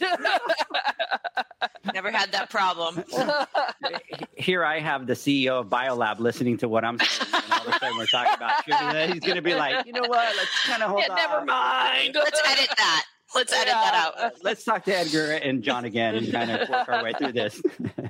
Uh, over, I have over here people making fun of me, so I'm just going to ignore that for now. But, anyways, so ladies, this is a male-dominated industry. Can you guys share some of your experiences when you've had to deal with men in our industry that maybe haven't been so welcoming or treated you differently because you are a female? Oh, now we're getting to the good stuff. This is when we're going to talk all over each other, so we should probably just apologize. Alicia, you can go first if you want to. yeah, so I, have been here uh, 21 years uh, in the industry for 21 years, and it's the only career really I've ever known. And it has gotten better over the last few years. Edgar, you and I kind of talked about that and the change that's happened in the industry, but there have been plenty of times in the past where you just completely get overlooked because you're a woman. You're not even considered. And even I, working the NPC show the other night, which by the way, I'm sorry, Megan, I missed you, and Amy, I'm sorry that I missed you. I was working the trade show, and I watched a guy walk past the table, and every single time he walked past, I greeted him. I said hello, and he just kept walking past. And then one of my male coworkers came over to the table with me, and then all of a sudden he stopped and asked a question, and I'm like yeah, I really thought we were past that, but right. but we're not quite past that yet. But the funniest thing was he asked the question, and my coworker said, "I don't know. Ask her. She knows more than I do." Which made me laugh, but um, yeah, it's just interesting. But I've been fortunate that two of two of my three biggest mentors in the industry have been men that did nothing but try and give me every opportunity on the planet. But there have been plenty of times that I have felt discriminated against, and I don't fit the just to be personal, I, I don't fit the young, pretty pool girl stereotype. So even that has caused me to be overlooked in, in many, you know, cases. We had an instance in the past where there was a, a dinner and the, my entire team got invited to this dinner where I did not because I did not fit the the look and feel of what they were going for, and it made an impact on me very much so, and it was very hurtful. And I feel like in a different situation, had I been a male, I would have been invited regardless. And it was just one of those things where if you're not a female, you don't deal with it. And it was very hurtful. But, you know, you move on from it and you grow from it and you just surround yourself with the people that do lift you up and the, and the people that do support you and help you. And, and like I said, I'm, I'm very fortunate. Two of my biggest mentors in my career, David Rouse and, and rest his soul, David Cruz, who, um, I can just give a moment, a shout out to him. We lost him recently. What a loss of, of, a person, a human being, and certainly to the industry. But two of the biggest people in the industry that have helped me move my career forward. And then I handed the reins to Jamie, and she's working on it. But so, um, but yeah, I've definitely felt discrimination, and it's definitely something that, as a male in the industry, you would never feel it or see it. And as much as I'd like to say it's gone, it isn't yet, but it's certainly getting yeah. better. Like that's really a good point to bring up because it's something that I have had some conversations with some people about recently about you kind of have this pressure on you anyway to grow in your career and do all the things. But then as a woman, you I mean, let's be honest, you have the added pressure of then you need to be wearing the the right clothes and you have need to have the right hairstyle and you need to look a certain way and sometimes that's your way in and that's not great right and that's also not sustainable you know like we're humans who have bad days and bad hair days and go through stressors and have the ups and downs of everybody else. And like the fact that in the midst of everything else that we're dealing with, we're also supposed to look perfect and look a certain way is just insanity. I've made a decision for myself that I don't conform to wear the certain thing and the certain hairstyle and, and all those things. I, I, mean, look at me, I don't, and I'm not going to because that hurts who I am, and I'm not going to do that. And I shouldn't have to. I should be able to advance on my brain and my skills and my experiences, and it shouldn't have anything to do with my gender at all, and, and certainly not how I look. But you know, it, it, like I said, it gets it gets better all the time, but there's it's certainly still there. well, and it's hard too because it's like the you know there, there are people who will overlook you because of you're a woman or because of, you don't have the the blonde hair or whatever it might be. Mm-hmm. but there is no greater success than being yourself.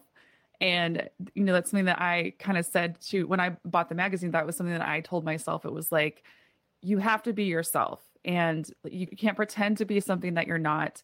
And and i think maybe the thing that served me the most and because people want that authenticity. And even if they overlook you because of whatever, they're probably not a great person anyway. And so we can just move on from that. you wouldn't put them on your personal advisory board? I wouldn't. No. Yeah. Come on. I actually had somebody tell me once that a dealer took a meeting with me to see what I looked like because I was a girl on the phone, but I just laughed it off, like, yeah, okay, whatever. Probably looked like I had wet hair and didn't even dry it that day because there was a phase that I went through that it, that's how I looked. they haven't seen our Marco Polos, Jamie. Oh God, the real, the real. Nor will they ever. Circle of trust, Megan. Yes, Circle yes. of trust. That's right. I just love the point Megan made about your beard earlier. Like that was the fact that we didn't know you had one because it faded into your. It Um, really doesn't. Oh, look this like was you before we were beard. recording. Yeah. Yeah. You got to lean back so we can see it. There you go. There it is. Uh, I love that point. I love that you bring up, Amy, the fact of it, like working with customers and how that kind of changes the game as far as being an, in, a woman in this field. Because I do feel like when you're in a position like mine, or maybe Jamie's and, and Alicia's to a certain extent, you are kind of in a protective bubble to a certain extent. You're protected by the brand you represent, you're protected by the coworkers you have around you. And so, like, to a certain extent, right? Like, people aren't going to say some of those things to you because you represent this company and they also want to make a good impression on that company. And so, but for you, like out in the field with customers or running into people face to face who don't know you, don't care about your brand or your company or who you are, I feel like you get a lot more of that unguarded reaction that can be difficult to keep a straight face with. I feel like you as a mm. like you will take a lot yourself, but as soon as it's turned on your team or turned on another woman that you respect in the industry, I feel like everything is off. Like you can say what you want to me as the boss, but don't you dare talk to one of my employees that way because I will come for you. Don't cross that line. you, you make a point, Megan, about other women in the industry, and that is one of the the best feelings in the world that we have fostered over the last couple of years. Is yeah, don't tear down another woman in this industry. We'll all come after you because we're working so hard to, you know, to build each other up in a in an industry where we honestly we need the extra help, and we are we're very protective of this group, this you know, this class of women in the industry that. You know, don't don't come after us. We're we're all a family now. Yeah. Ladies, I want to continue this conversation. I want to take a quick break. And then when we come back, we will continue. So let's take a quick break. We'll be right back. The Hyper Pole from Ultimate Pool Tools is a pool care pole designed by pool professionals for pool professionals, featuring precision crafted carbon fiber and stainless steel construction. Go to ultimatepooltools.com or Instagram at Ultimate Pool pros have specific needs when it comes to general liability insurance. The SPPA program has you covered. With three tailored and customizable general liability options, SPPA makes it easy for pool pros to feel secure. Find out more and get covered at the SPPA.com. Now available, Pool Invoice. Pool Invoice is a pool billing software created specifically for the pool service and repair industry. It's developed for our industry and only our industry. Pool Invoice is built with reoccurring billing in mind. You can print, email, text invoices, or even send via WhatsApp. You can add reoccurring or yearly charges, accept credits, and set up autopay. You can even see when customers have seen the invoice. It even has a customer portal where they can log in and see, print, and pay invoices. It has all your customers' information on one page, so you don't need to search through hundreds of invoices looking for the one you need. Just go to the customer profile and it's all at your fingertips. Created specifically for the pool industry, Pool Invoice. Now available at poolinvoice.com.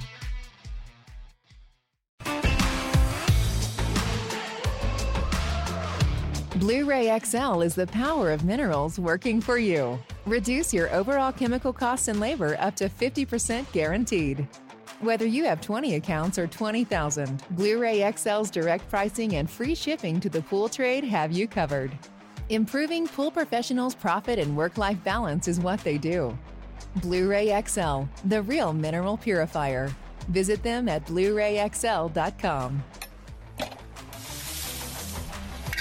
Blu-ray all day. Welcome back, everybody, to the Pool Nation podcast. We continue our conversation with Amy, Jamie, Alicia, Megan. Welcome back. We continue our conversation with the pool girls of the industry. John, Megan, you guys want to jump in?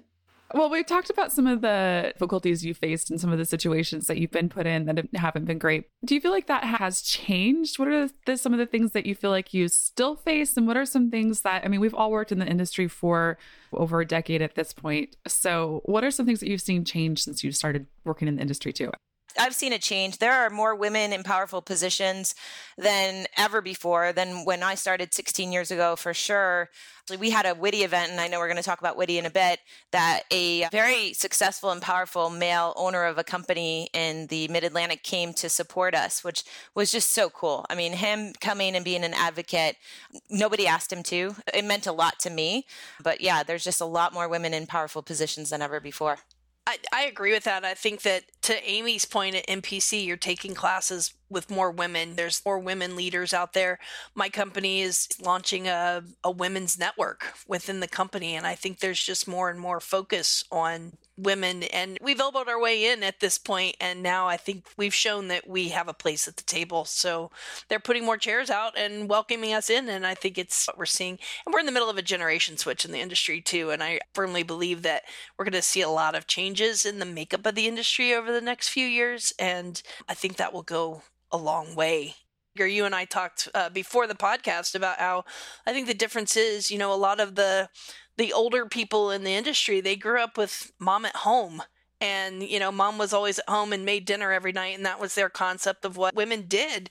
And you know then we hit this generation where we're still interacting with those people but we're women that we're not at home we're not cooking dinner you know we are i'm not. you know what ever. i mean. That's not me either actually. I'm ordering so, dinner. peanut butter and jelly is my friend but you know we're we're growing up and we're in the workforce and we're still interacting with people that their view of women was moms at home every night. So i think as we see the shift we've got a younger generation coming in and getting into the leadership positions where mom wasn't at home and that that wasn't their necessarily their view of the role of the female.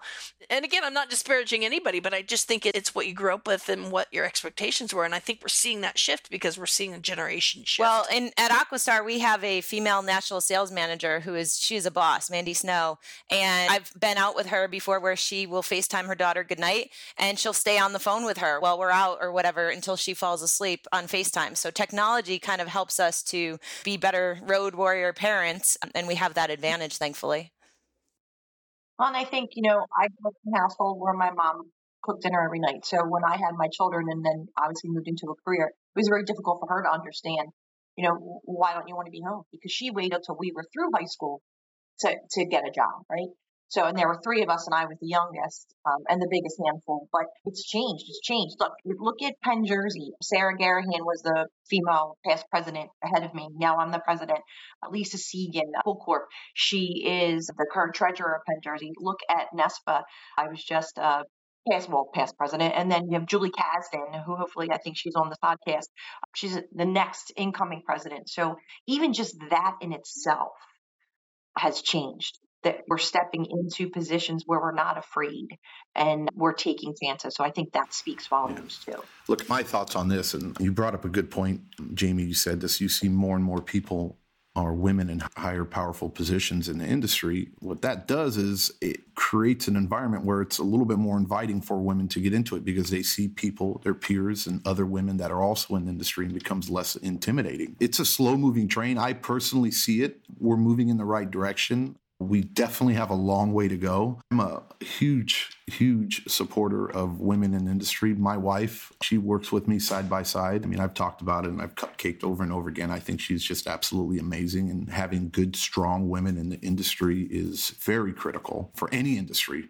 and to have it in the pool industry is i think is a beautiful thing and it's a slow moving train it takes a little while to get moving but i think as we keep doing it it's going to start to snowball and as we have great leaders like yourselves in the industry and you guys being the faces of your companies and the organizations that you represent when women see that, they're going to feel a little bit more comfortable because not everybody's as strong or, uh, you know, they are intimidated. And unfortunately, for some of them, the only way they're going to be able to overcome that is if they're around others like them or other women in industry. So I think it's a beautiful thing.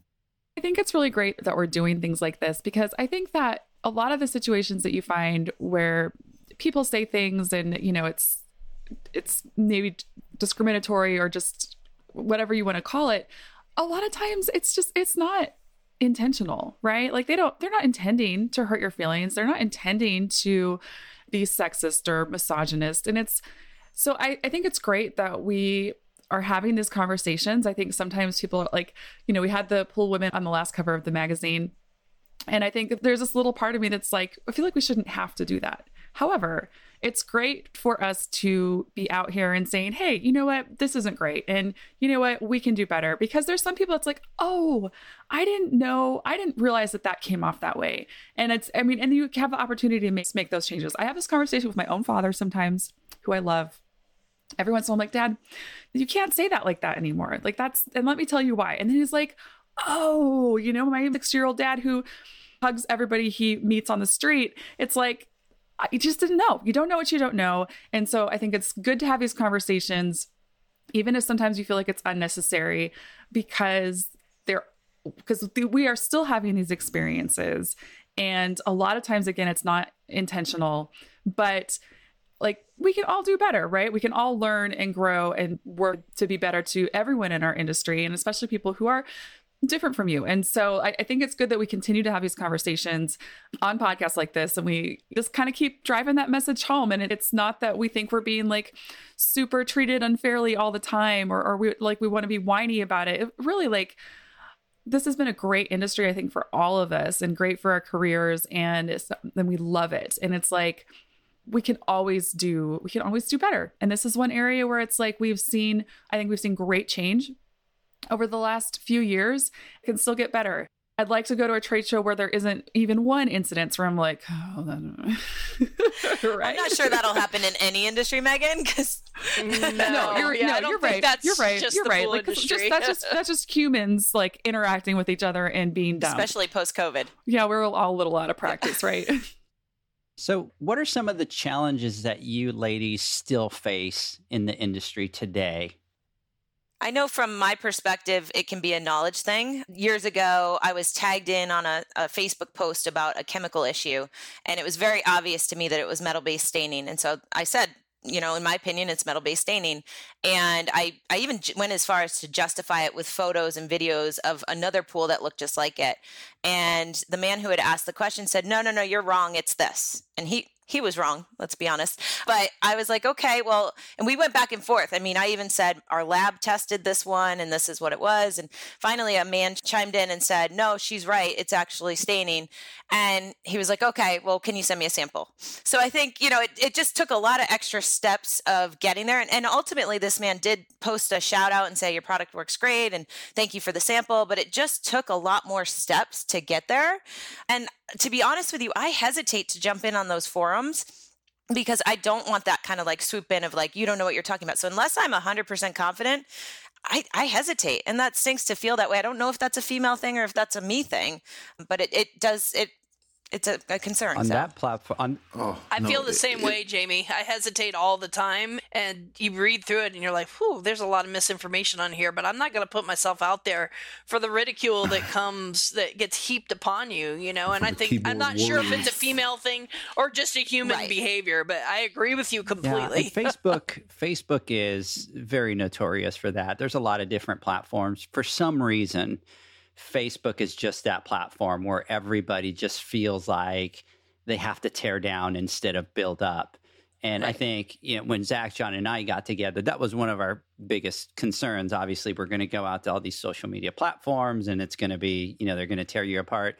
And that's why our message is, look, you know, we want to create a nation of pool pros. We want everybody to come together, and if that's what you're going to bring to the table, we're not interested, right? We're we're going to you know, do those. So I can just imagine, Jamie.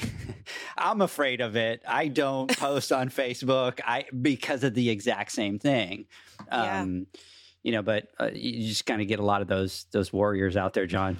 Oh yeah, look, and it happens to all of us. I, my biggest pet peeve is God. If somebody asks me for help or asks me something or asks a question and I give them the answer, I'm the kind of person I'm if I don't know the answer, I will not pretend like right. I know the answer. If I know it, I'm and I tell you this is what it is, that's what it is, right? There is no question about it because I don't like to put myself in that position and I am not afraid to say, "Hey, you know what? Let me look into that. I'm not quite sure, but I'll find out for you." Uh, but when someone asks me a question, I give them the answer and then they second guess or whatever. It's just like, "Oh my god, you know, don't it is the most frustrating thing. Why in the hell are you even asking me, yeah. right? If I give if I'm giving you the answer and then all of a sudden now you're telling me no that's not the right. answer, then you know, goodbye. but it's just so it happens to all of us and sometimes you want to just kind of beat your head against a wall. And it's just like, oh, dude, people are like, what the hell, man? And online, internet, Instagram and stuff like that. There's just a bunch of keyboard warriors and cowards yeah. out there, and well, that's just how they are. And which whatever. And you know, our mentality is I, I, I truly don't give a shit. You know, and it's I'm it. here to help. And if you need it, here yeah. it is, and I'm going to do it, and I'm not going to stop doing it. And if you don't like it, then whatever. You know, then tune the channel to something else and go do something else and go talk to someone else. But I'm not going to engage. But uh, yeah, unfortunately, it's for everybody. But I can imagine as a woman Perfect example, and I don't mean to get off track here, but I'm in IPSSA and my wife Janie, she comes to every meeting and she's been going there for years. And this last meeting was different. I sat and I watched her and we were talking about how we can grow the chapter and how do we bring in new blood. And we were bringing up ideas and I was talking about we should do this, we should do this. We need to be inclusive, not exclusive, right? We need to try to reach out. And then all of a sudden, I hear Janie and she just jumping out and she's asking questions and doing things and she's never said anything awesome. ever for years and on the way home and i'm talking to her i go so what changed and she's all i don't know i just felt i felt accepted for once. That's awesome. And it's just like, wow. And it kind of, you know, it was a beautiful thing, but it kind of really pissed me off. because what did she feel last year or the year before? Yeah. yeah right. You know, and, and it's just like, she? oh, yeah. irritated the shit out of me. Like, what? You know, it's like, if they only knew, she knows God, she's better than I am, and she's better than everybody else. At least in my opinion, I think she's just amazing. That's awesome. And just to hear that was bittersweet, but it really hit home the heart. And it's just like, well, oh, that's a beautiful thing that she feels that way. But God damn it, why? for the last three or four or five years, however long we've been in it, you know, why haven't I done something about that or to help change that perception or, you know, maybe figured it out better so that we can, you know, change that mentality in there? Because they were interacting with her. And, you know, IPSSA's a bunch of old dogs right? And they're just all Everybody's stuck in the way. head, but nobody's and, saying yes. but it is. It's true. And I haven't been to a meeting in like, fairness. Yeah. So I, you know, in our struggle and our battle, there is when I'm there, it's just like, you look, come on, guys, we're together. It's not three separate people or 10 separate people and everybody's kind of pulling away from each other. Nobody wants to help anybody out. This is not what I'm here for. And this is what I want. This is the vision. So we're trying to do. And, and, but, you know, it was just fascinating and it's how it unfolded yesterday. And hearing you ladies talk about that, it just dawned on me. It's just like, wow, you know, even myself, who try to be as inclusive as possible. And I don't, and I think women are a wonderful thing in the industry. And I think they bring something better than what a lot of guys bring into it. Even myself failed to see the struggle that my wife had for five years. And I sat right next to her and we were talking and how much more growth I have to do. The more we talk about it, the more we do it, the better we'll be. And sometimes it might feel a little uncomfortable. And I hear, and I heard in the voices of Megan talking, saying, hey, we shouldn't have to be doing this. But the reality is, we have to, all right? You just got to get it out there. We got to constantly. And things that make us feel uncomfortable are usually the things that we shy away from talking about. And if they're uncomfortable, the only way to overcome that uh, being uncomfortable is to talk about them and to face them. Just be real with yourself. And let's not kid ourselves. This is a tough industry for women. And not just this industry, but all industries pretty much. But in the pool industry, especially. I mean, shit, I came from a different world. But when I got into it, I was intimidated. And it was tough for me. It was it was very, very tough to, to break through that wall. And I could only imagine how much tougher it was or how much tougher it is for any woman that's currently in it or trying to get into it. So much respect to each and every one of you. I'm sorry. I love that. That, that, was so powerful. I and I think you hit on two really important things awareness, you know, kind of being aware that it happens, and advocacy. So, you know, you are an advocate for your wife. I've had plenty of male coworkers over the years that have advocated for me. Chris Marcano was a big one with natural chemistry, would always call out, you know, that I was behind the scenes helping him with things that he did. So I think it's really important to be aware and be an advocate. And what you just told us and what you just shared, I, that means the world to me. So thank you. Advocacy is a huge part of it, Jamie. I think you're right. And a, a point I want to make is to anybody that's listening, any males that are listening specifically, is be aware that as a female in the industry, it takes us so much more energy to do the same things that, you know, to go to dinner with a group, to, you know, make your way into a networking situation, to walk into a group of people that you don't know and make yourself a place there as a female, gosh, it's hard to do. Male can walk in and you kind of have a, a temporary place at the table and you just got to cement your spot as a as a female. You got to fight your way in. And for example, the other night I had an opportunity to, to do a dinner. It was bunch of people that I, I didn't know and I, I should have done it. I really should have. But I was like, I don't have the energy today to elbow my way into my place. Like, I just don't have the energy to do it. And I didn't. And I didn't go. And I'm a little mad at myself for that because it was just, you know, it was just bad timing on my part. But I can't just walk into a dinner and be a part of the group. You got to fight your way into it. And so, as an advocate, any way that you can help any female that's trying to make their way in the industry to help them fight that battle, to help them get through all of the noise and all of that is it's appreciated. It really is. Very well said. Completely well said. And you're Edgar, you're asking about the challenges. You know, something I think most men wouldn't necessarily have to deal with is I feel like so part so much of my job is being out in front of people and networking with people and getting to know people. You know, when I was an employee, I didn't think that uh, hanging out with people after a trade show or going out with them to dinner or out to the bar with them was part of my job. But now, as the owner of the company, I do feel like that's part of my job, right? Is to, to interact with the, with people in the industry as much as possible. And unfortunately, like sometimes that friendliness can be in, misinterpreted as flirting. And it's hard because it's like I, it's part of my job to meet you and it's part of my job to be kind to you and to get to know you and learn about you and your company and your business.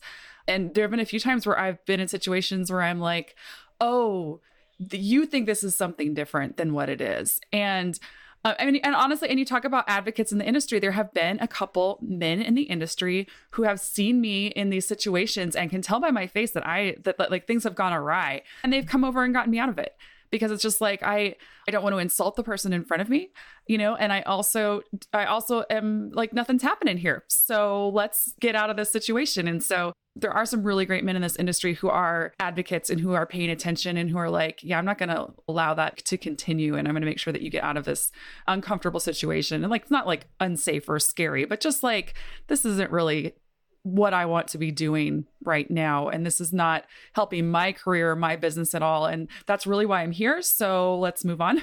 and a man in your position, Megan, trying to accomplish the same thing would have a very different experience. Right. And that's, you know, that's part of where the problem still lies. Exactly. I'm not, I think I'm not flirting with you. I'm just trying to get your money. I feel used. yes. Jamie, that's all, all those Marco, Marco Polos are for. I'm nothing. just trying to yeah, I'm just trying to get really just trying to get your money. you got it, John. I could just I could just see ourselves getting in trouble when we're at the show with these girls and just walking up to the guys and just like, you know what, just open up your wallet and hurry up and let's get this over with, right? kind of we were gonna be like, yeah, just, leave, right. just place place an ad yeah, and move along. Just, pay for it and move on. right? Amazing. Um, it it is scary, and I hadn't no, even I, I hadn't even thought about that, but sorry, go ahead, Amy. Sorry. Uh, no, I think it's a great point because even if somebody, if if a like for me, let's say a vendor says, "Hey, you want to grab a drink," you have to think twice, right? Because what does that mean? What's the connotation? Okay, how does that come across? You know, what's your comfort zone in that? You know, so it, it's a very good point, and you know, I'm glad you brought that up. I think you know when you talk about challenges in my world today, negotiating if uh, if a customer asks me for an upgrade on something and and they want to know what that price is and i have a grid of what that pricing is and it's pick up the phone and they don't believe my price. They're going to get a better price if they call scott right so that's a very hard thing for me because i'm in a position where i've been given the opportunity to be able to deal with customers to provide pricing or a quote for things and they still question that i gave it to them so you know that price isn't good enough. Let me go to somebody else. I find that difficult. Or if a customer wants to be in a schedule on a certain date at a certain time, and I say, no, we're booked, it'll have to be this day. And again, pick up the phone, call the owner, because apparently she might not know what she's talking about, and you could probably just give me better information. So I think that that's a struggle too sometimes is that even though you do know what you're talking about, you do have the authority to do things, being able to express that to a customer that, hey, listen, I am the final, the buck stops here, right? it's not good enough. And because they have somebody else's cell phone number that may be in a different position, they're on the phone with that person immediately, literally within seconds of hanging up a phone or having a meeting. And I find that sometimes discouraging, right? I'm not where I am because I don't know, I play with Play Doh all day long. So I'm where I am because I, I deserve to be here. So love that. My boss continuously refers to me as the brains of the group or sometimes even the muscle. That one's coming from Kim. Um, by the way, John, Cheney's loving your words and the cupcaking that you got going on over here. Alicia, Amy, what do you guys still see some other challenges in our industry? I think the industry itself, I mean, male or female, we definitely have challenges, but I think challenges for me, really, we've hit on so many of them. I think what, no matter whether you're on the service side or on manufacturing side, or or where Megan sits, we're all experiencing the same exact challenges, just in a different facet. So I think we've hit on so many of them. I would say that each one of them I completely agree with. I just may have a different way to say that story. I will say one of the, the biggest challenges I think that I face on a very regular basis is just opening doors. I'm in the process of building my own brand and getting out of the insulate kind of the insulated bubble that that I've spent a lot of my career in and that requires opening doors and that's hard to do. It's hard to do as anyone, any person, but it's a little harder to do uh, as a female and back to your point, Megan, with you know, without the blonde hair and all that stuff, it's just hard to get through the door. I'm very grateful that I've had people help me, and Jamie and Amy have both been huge advocates for me personally and building my brand and helping me open doors, and I'm very grateful for that. But I think that's one of the biggest challenges that I personally have is I'm trying to expand my horizons and I'm trying to expand my reach and my network. And I'm struggling to do that right now because I just, it's just really hard to open the doors. And for so, those that don't know um, Alicia, um, she is a big bourbon fan. So that is a connector in the pool industry. Like I, I, say she likes bourbon and then they're gone for like half an hour talking about Blanton's or whatever. You know, I've learned a lot about bur- bourbon. Good job, Jamie. Lynn. Yeah. Alicia, how did I not know this about you? And how have we not had shared some bourbon together. So, uh, Megan, next time we're in the same place, absolutely. It's but door um, opened. I don't. yeah, I thank you, James. See, I'm telling you, Jamie and Amy door. are always opening doors for me. I don't just like bourbon; I love bourbon, and I don't just know a little bit about bourbon. I know a lot about bourbon. So um, it's. Uh, and I can I I just the other night with your coworker Jamie, we went down the rabbit hole of bourbon for Gone. thirty minutes, and I think we planned a bourbon tasting trip. You make Austin, all kinds of friends over sure. bourbon, my friend. I've heard I've heard that happen right. a few times. yeah, so you have to have a key to open the door, and it's a weakness for me. That's a struggle for me, and that's some place that I'm still trying to grow is is learning how to, to network better and to, to be able to open those doors. So, but yeah, as a female, I think it's just harder. But I can't hold my bourbon, I promise. oh, she can.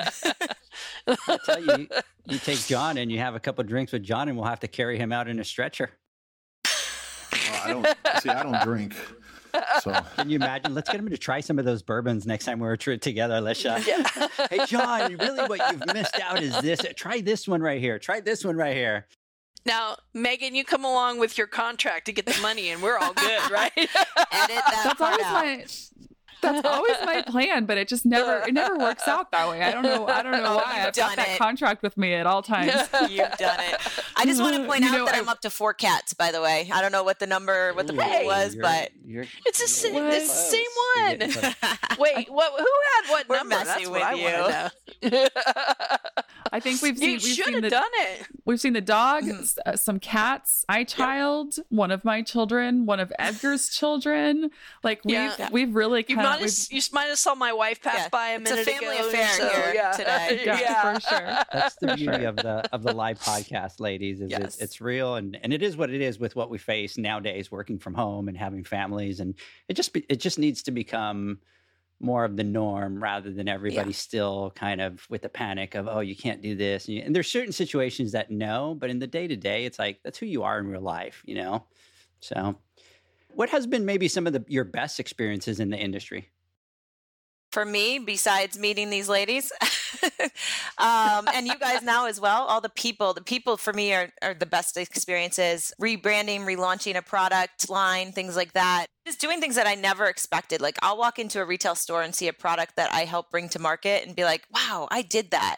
Um, sometimes I don't want to admit that if there's something wrong, but no, I'm just kidding. Um, that did happen in the past. Uh, but no, just being a part of something bigger and being able to kind of make your mark and see, you know, like we took a spa line from kind of a jumbled mess looking of labels to something really beautiful that I was super proud to walk into a trade show and be like, look at this new spa line in my old job. So I think seeing your hard work pay off for me has been really rewarding.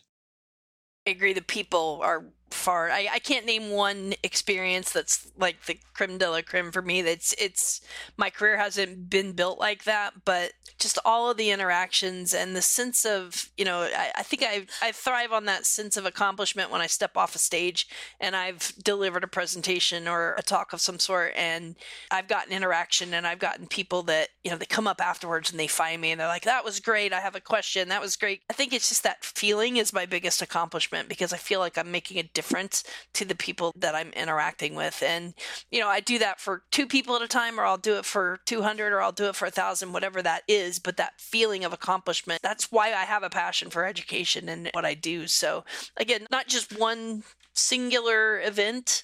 One thing stands out in my mind. I, when biolab and natural chemistry merged together, I had a lot of learning to do on the natural chemistry side of the business, and I was drinking through the the fire hose that Jamie kept squirting in my face. But other than that, we were, I was learning in a hurry and I needed to do a, a webinar, an industry webinar, and I was nervous because, and I don't get nervous anymore, but this is like my first foray into natural chemistry. And so I wanted to do a practice run and I did a practice run and um, it was Jamie and, and one of our R&D guys. There were a couple people on there just so I'm like, I'm just going to go for it. And I just dove in and, uh, you know, this is my coworkers, which are some of the hardest people to talk to sometimes.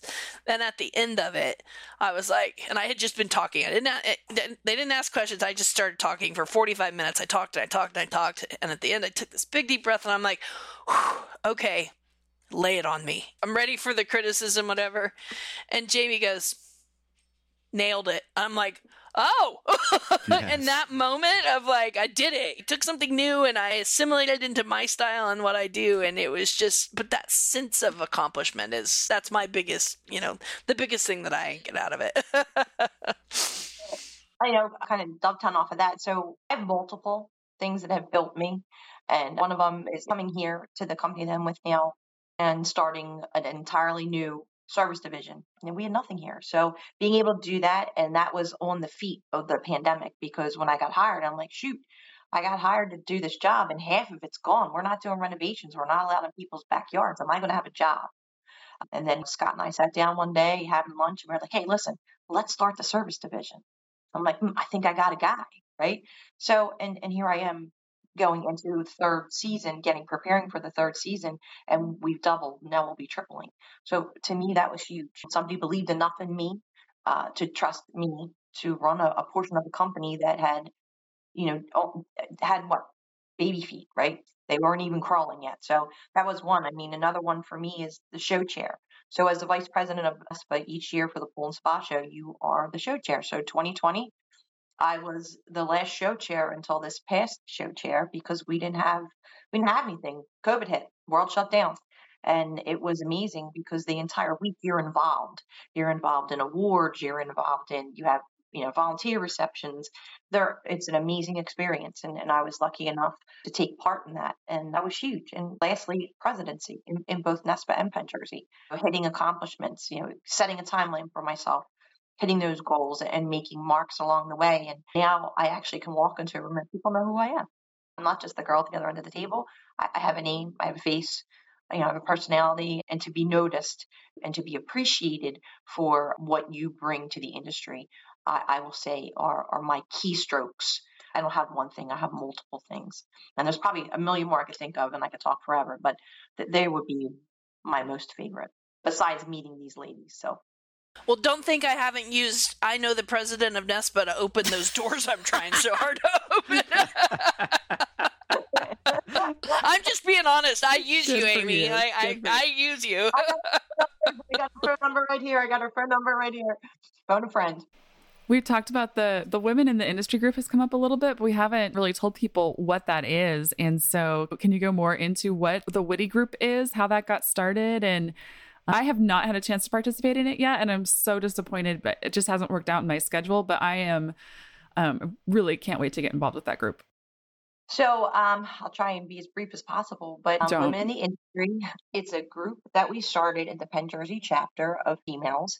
Sarah Garahan, who was president for 2021, right? Because it's 2022. 2021, it was something that was very special to her. She had met two women in the industry, Rebecca Thompson and Tracy Bond, and she found out that quarterly and they Patty. would sit down and have lunch. Uh, oh, I'm sorry, Patty Grits. So they would sit down and have a lunch every quarter and they would talk about their struggles they would talk about their successes and just like-minded women sharing sarah heard this and she thought it was wonderful she brought it to the board meeting we all talked about it and we were like hey this needs to be a group women in the industry witty and from there we started you know myself sarah a couple other women that were part of our chapter lisa Segan, dina hasbrook kim stroud we all jumped in and we supported each other and we kind of brought it to fruition and started having Zoom meetings because we had a luncheon and then COVID hit. So then we decided let's do Witty Wednesdays. So the first Wednesday of every month, we have Witty Wednesday. We get on, we have a speaker. We have two of those, those amazing guest speakers that have been a part of it. Alicia did one during COVID that was absolutely amazing. And I know she's going to talk I'm not going to steal her thunder because she had an amazing presentation about holding each other's ladders that made a mark on me and my career. Jamie did one in person at luncheon just recently that was absolutely amazing about branding and branding yourself and making your own commercials. And I'd like her to, you know, kind of give a brief thing on that. And that was actually recorded um, where you can re see it. No, yours wasn't recorded. Alicia's was recorded. I apologize. I wish yeah. we would have recorded Jamie because they were markers for me in this in my career. But anyway, so we have Witty Wednesdays. We just started the Witty Book Club the Witty Book Club is the first event, which will be March 2nd. If you're a member of the organization, it's free. If you're a non member, there is a, a, small charge. The book gets mailed to you. It's Leading Women. There's 20 small stories about successful women, not in the pool industry, but all around. Um, we're going to be led by Nanette, who is the head of Hat Chick, which is a local um, supplier in the area and she's going to lead us in conversation about those stories. So if you're on here and you're interested, if you go to penn-jersey.nespa.org, that is where you will find information about Witty. We hope to have a landing page where you'll be able, and we're working on it, right? We're building it. Alicia's going to be a, write some information about her presentation to go on there. I will do something as well. I'm sure Jamie will be contributing you can go to that and get more information. You can join us. If for some odd reason you can't get to that or you can't figure it out, I think we're going to be sharing email addresses. I'd be more than happy to point you in the right direction. Anybody can be a part of it. You do not have to live in Pennsylvania, New Jersey, New York uh, to be a part of it. You can live anywhere in the United States or around the world for that matter and join us. But Witty Wednesdays, we will take a break during our busy months, April, May, June, and July, and then we'll start to replan. And Sarah Garahan, who's a huge advocate, will be working on a schedule for that. And there'll be more to come. But really, that's how it started. You know, two women having lunch, Sarah hearing about it, bringing it to the board, and then we just expanded it all together to what it is today. We have a Facebook page, Penn Jersey Women in the Industry. You can join that. Sarah and myself are moderators of it. We'll let you in. That's oh that I had five. So oh, I was it's a really six. interesting group. Uh, I had five um, really, women, uh, we do men that attend. So uh, if there's any males on here that would like to be a part of it, you can jump on too. We don't discriminate, that's for sure. And we love input. It's not a male bashing session whatsoever. We're just sharing. That's it. That, that's really, we're here to share our stories and make each other better people, better professionals. So that's Witty in a nutshell. I love that. So, you know what? You and I need to touch base because I'm going to put a link on our poolnation.com pod, uh, podcast, poolnation.com website. So let's talk about it. We'll figure it out. We'll get a link up there. So anybody listening, go to hers, but also go to poolnation.com. We'll put a link up there. And then if not, you can message me to via Instagram or Edgar at poolnationpodcast.com and we'll reshare that information. So Alicia, I'm going to ask you. So tell me a little bit about how that group has empowered you a little bit. I had the most amazing experience, honestly. And I didn't know a lot about the group at the time. And Amy reached out. It was in the heart of COVID. So there was nothing, you know, there were no meetings happening. Everything was Zoom. And, and she reached out to me and she said, Hey, would you like to be the guest speaker for the Witty group? And I'm like, Whoa, what do you want me to talk about? You know, and I'm thinking like people ask me to talk about chemistry and products and all this stuff. So my brain starts swirling, you know, and and she goes, just tell your story. I was like, that's what you want. And she goes, yeah, just, you know, just come in and like, just talk about your experiences and tell your story. And I was like, okay.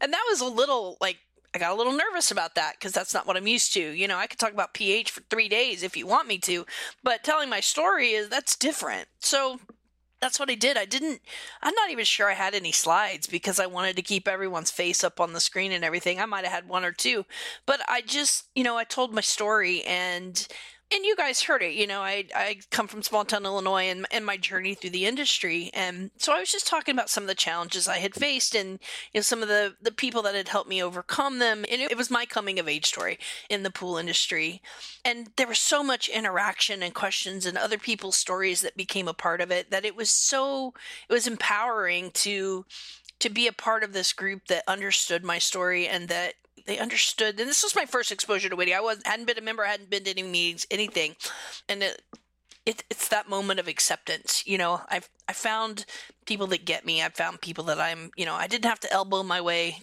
into my place, and it was just that moment of, and I felt like I truly had a team of people around me. So um, as I'm wrapping up, I said, you know, the the best thing that has happened in my career it has been to have someone stand behind me and lift me up and have someone support me, have someone that really cares about building my brand and my success. And I've talked about it before, but Jamie and I became very close friends when Biolab and Natural Chemistry merged together and we spent a year working just elbow to elbow on things and we built an amazing work partnership and an amazing camaraderie but and i built an amazing friendship there and i'm forever grateful for that. But jamie has been instrumental in my career in opening doors and helping me build myself up and you know get out of my little insulated bubble and experience the industry. And i don't want to embarrass you jamie but you you know it's important for me to say that jamie has been you know she's that third mentor in the line that if there's three people i really credit with where I am in my career, and, and she's the most recent one. Part of what I wanted to convey to that group was, you know, Jamie's Jamie's lesson to me and to other people at BioLab at the time was, you know, we as women, we have to we have to help each other. We have to hold on to each other and we have to build each other up and stand behind each other and that we don't need to pick at each other. We don't need to, you know, fight with each other. We don't need to, to tear each other down. That's not the way it works. So at the end of my presentation for Witty, I said, you know, ladies, there's one thought I want to leave you with. You know, we're all we're all trying to climb and we all feel like at one point at some point we can't climb anymore because we're women in this industry and there's no further place to climb to. I said, but that's the point where, you know, you have to get out the ladder and you just keep climbing. And sometimes that ladder gets a little unsteady, and sometimes that ladder feels like it's going to s- slip. But let me tell you, I'm here to hold your ladder, and Jamie was there to hold my ladder, and Amy is here to hold your ladder, and and that is what I want you to take away from today is that don't stop climbing because it gets hard and don't stop climbing because you feel like you've hit the ceiling. Just get your ladder out and we're going to hang on to it for you. We'll make sure you don't fall. And that could be me, that could be Jamie, that could be someone else on this call. It could be anybody, but the point is hold on to other people's ladders and build them up and help them grow. And someone will do the same for you. And within that group, and at the end of that, I said, you know, two things. Find yourself a Jamie Novak. Make sure that you have someone that will hold your ladder and make sure that you're holding someone else's ladder. And I got a ton, I mean, a ton of interaction after the group. Will you hold my ladder? I love that. You know, I will hold your ladder if you ever need me. Can you help me find someone to hold my, all of this interaction? And I felt like I made an impact, but I also, that group made such an impact on me. So now I look for people, I look for women that I can hold onto their ladder for them. And I look for women that will do the same for me. And I'm, I build, I'm building relationships that way. So, but that just one kind of out of the blue, will you interact with this, you know, will you be a guest speaker for this? This group has, I think, has changed my life and the way I look at things. And I've gotten so much other interaction from it of people that said that. I love that concept. Let me hold your ladder. I'll, you know, will you hold It's become a So- mantra for the so group, right? Like, and thank you for the beautiful things yeah. you said. That that Yeah. means a lot. I think it's become the the group's mantra. Yeah, and, and from that, And it we did is. start a mentorship. We passed around, you know, uh, a paper to get everybody's email addresses, and and we have a spreadsheet going for anybody that wants to mentor somebody and hold their ladder and and help them succeed, or, or just you know go to if there's a question. So we do have that going for us as well. So something to look forward to. And out of a one hour Witty Wednesday Zoom call in the middle of total chaos in the world, we spent an hour just getting to know each other and with a powerful takeaway, which since that day, we, we constantly use that when we talk in the group. So yes, definitely motivational to a degree that it is, is etched in my mind and so many others. So, I mean, yeah, phenomenal. I can't say enough about Alicia or Jamie. They're Same, amazing girl. women. And yeah, back at you, sweetheart. So it's, Yeah, you know, back at you, Dame. yeah, we're blessed, like I said. And we're a mean karaoke We trio. are a mean, karaoke, trio. My neighbors can attest to that. yes, they can. I, I have Don't got to see it. Believing Yeah. We will. s- I will probably show you this clip in the Western show. I'm just being honest. It'll come out. I won't give That's it to you, but I will I- show it to you. yeah. Please, at least share it, right? And Yes. if, if it gets viral, then I'm putting out Shoopy Doo. So you Yeah. have to watch. okay, okay. She's got leverage, guys. Alicia, when we were having our conversation, I think you probably saw me when, the moment that you said, you know, I'm here to, to hold your ladder. I was just like, like, oh my God, like that's it. That's a message when, and I think as a company, I think us as Pool Nation, we try to figure out what's the message that we want to send out? What can we say that tells people what it is that we want to do? And a lot of time it's very difficult to come up with something that, that kind of resonates and kind of clicks with people. And the moment that you said that, I was just like, I was in love with it. I'm like, we have to talk about that on the podcast. And that's amazing. And, and I love that, especially for females that deal with that in the industry. It's such a powerful message that I got your ladder. Don't worry about what it is that you're doing. I got you. And I just, I absolutely love it. I think we need to use that as a name tag for the podcast, right? I'll hold your ladder. Poolers of the industry. I got your ladder. I just, I love it. I think it's, it's Yeah. amazing. That's awesome. Jamie, we need t-shirts. I can make that happen. I, Yeah, we do. I think I think what you guys need to do, especially you guys that have companies, is go to your company and you know. Todd, are you listening? So you know what? Send me Todd's telephone number and send me his email address, and I will make that make, make that call. So um, I did get a message from John. His internet went went out, and he's like cussing over Oh, on the other side. So sorry, John. we'll miss you, John. You were fun. So last question that I have: What advice would you have for other females coming into the industry? I would say for me, know that you deserve a seat at the table, whatever that table may be, whether it's a boardroom or the branch you want to manage, or, or just know that you can do anything that you want and you deserve to be there just as much as the next person and advocate for yourself and fight for that. Mine would be stay true to yourself. Don't become something you're not in an effort to fit in. You, as Jamie said, you have something to offer and stay true to what that is and who you are. Know your career goals. Set them. Nothing is too high and achieve them. And when you get to them, celebrate them. And my other one would be always look people in the eye and have a great handshake because that makes a huge difference sometimes. If you look away, then people don't take you seriously. Interesting. I love it. I've got very big hands for a woman too, so I've got a firm handshake. when I when I meet Jamie over at the show, she's going to shake my hand, and I'm going to go to the floor like, okay, Oh. You're gonna get see- oh, scared. yeah, yeah.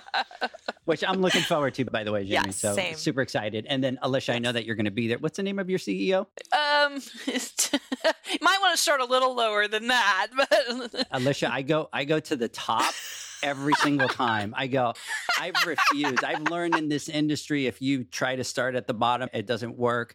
And let, let me give you a little bit uh, of what's happened to me is I've shot those messages to way above because nobody below is answering. And then guess what happens? The phone rings. It might not be Right. the CEO, but but they're listening. Yeah, but somebody, Somebody answers. Yeah. and they get back quick. So That's um, awesome.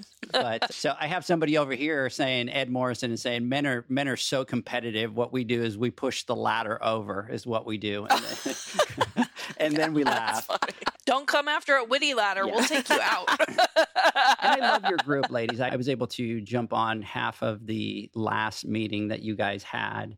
And we do some peer to peers and we, we talk to a lot of pool pros and stuff like that. But it was great to see how many people you guys had on there because it was a lot of you on that group. And see, everybody's just all of a sudden, it's like my my personal texts are going off and my instant chat here is like That's oh, awesome. today it's just completely got nuts to where Megan, I don't know if you've noticed, but I've been like all over the place today, kind of trying to you know, manage everything. So, but love it. I just love that everybody's, you know, talking about it, bringing awareness about it.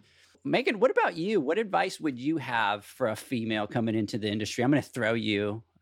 You weren't expecting that one.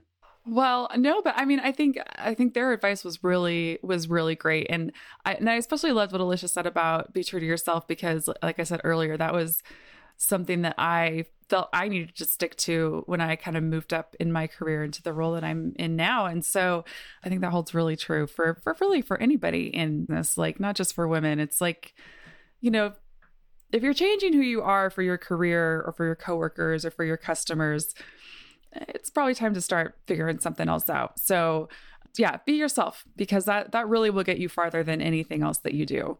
And I know that I mean that kind of sounds cliche, but like I really, but that's, I actually think that. So, No, it's a great point. It's a great point. And then when you deal with the industry like ours, which is a little bit more archaic still, right? It's always like, to me, all these years in the industry, and I feel like we're a couple of years behind what's happening in the real world for some reason. And that everything, it's technology, it's communication, it's everything. So that, at, you know, coming into our industry, that is still something that you have to realize you know, especially you guys as females are still dealing with some things that maybe in other industries aren't as bad, right? It still might happen, but it's not as bad. So let's do this, ladies. Let's take our last word from our sponsors. When we come back, Megan, you and I have been thrusted into the spotlight because normally we do final thoughts, ladies, and I get to escape and I go, Zach, John. So we lost John. So Megan, it's you and me. So we'll come back and we'll get some final thoughts. We'll be right back. The Hyper Pole from Ultimate Pool Tools is a pool care pole designed by pool professionals for pool professionals, featuring precision crafted carbon fiber and stainless steel construction. Go to ultimatepooltools.com or Instagram at Ultimate Pool Tools. Pool pros have specific needs when it comes to general liability insurance. The SPPA program has you covered. With three tailored and customizable general liability options, SPPA makes it easy for pool pros to feel secure. Find out more and get covered at thesppa.com.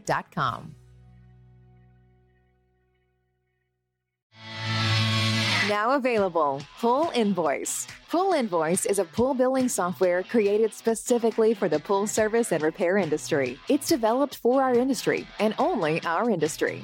Pool Invoice is built with reoccurring billing in mind. You can print, email, text invoices, or even send via WhatsApp. You can add reoccurring or yearly charges, accept credits, and set up autopay. You can even see when customers have seen the invoice. It even has a customer portal where they can log in and see, print, and pay invoices. It has all your customers' information on one page, so you don't need to search through hundreds of invoices looking for the one you need. Just go to the customer profile and it's all at your fingertips. Created specifically for the pool industry, Pool Invoice. Now available at poolinvoice.com.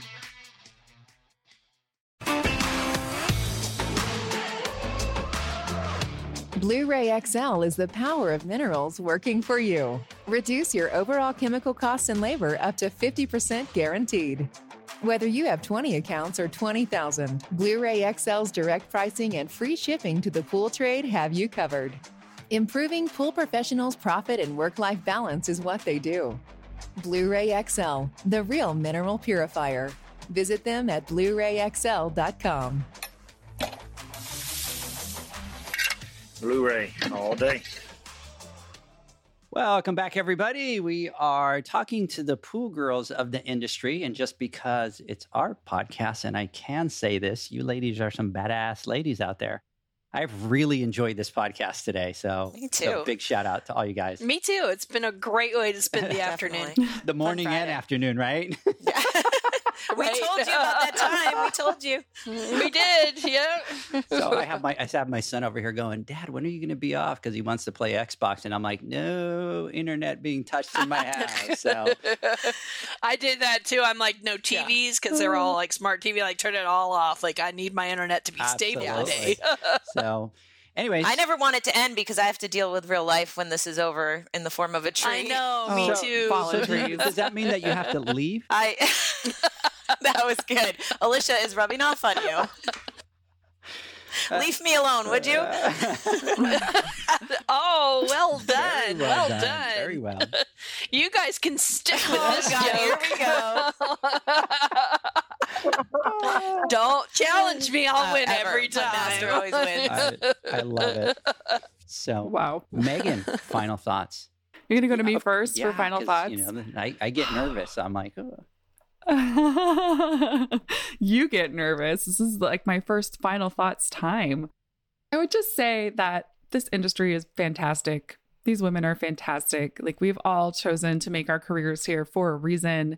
And it's for a lot of the same reasons that probably many of you have. Like it's a great industry. It's uh, provided us with some great lives. And I'm really proud to be part of this industry and proud to know all these amazing women in the industry, some who are on this call and many who are not you know and i'm really proud of the progress that we've made over the last however many years like things are things are definitely moving in the right direction and i appreciate the hard work that everyone in the industry has done to get to that point like it's not an easy thing like john said uncomfortable conversations are hard to have and and i think people in our industry have done that and have stepped up and have done some of the work to try to to try to improve things and so I think that's all fantastic. I'm not as long winded as John. And so I'm sorry, my final thoughts are more like final sentences, whereas John's is like final screeds. That's why I can count on John so well for the final thoughts. I'm like, go. I'm I know, "Go." right? Yeah, he's he's got some Yeah. thoughts, that's for Uh, sure. Which, by the way, he did send me a message and said, please let them know sorry and that I enjoyed in all caps this conversation so much. Same. and you know this is this is big for him and i always joke around with john and i go john i'm going to tell you what the demise of pool nation is going to be i already know exactly what it's going to be we're going to be at a show one day and somebody's going to come and say something to a female and it's going to be all over the place that somebody from pool nation beat somebody up and they left them in bad shape That's called advocate. No. because Advocate. He is, you know, you know, he's very passionate about it, like really, really Love it. passionate. So I'm sorry that he's not here for those final thoughts because I know that he had some good ones that he wanted to talk about. Before we go, look at this. Uh, Ed Morrison, chainsaw. You go, girl. chainsaw. Oh, Oh, Jamie, if you cut the tree down yourself, I'm gonna need Oh, video God. yes, that. we're gonna need that. Where on- does what is it, Ed Marco live? Polo? Does Ed want to come help? Marco Polo. Yeah, Ed, Right, I am- I'm gonna here. be- You're close out in California. Let's kind of arrange this. And No, I'm Yeah. in Maryland. oh, you're in Maryland. Oh, yes, cow. I work remote. You work remote. I thought you were close to Ventura. So Uh, no, I spent some time in Ventura, but not. Uh, the tree is in Maryland. the tree is in Maryland, people. So anybody in Maryland, send us a message. yes, please. About five feet from where it used yeah, to be. oh God, on my neighbor's roof.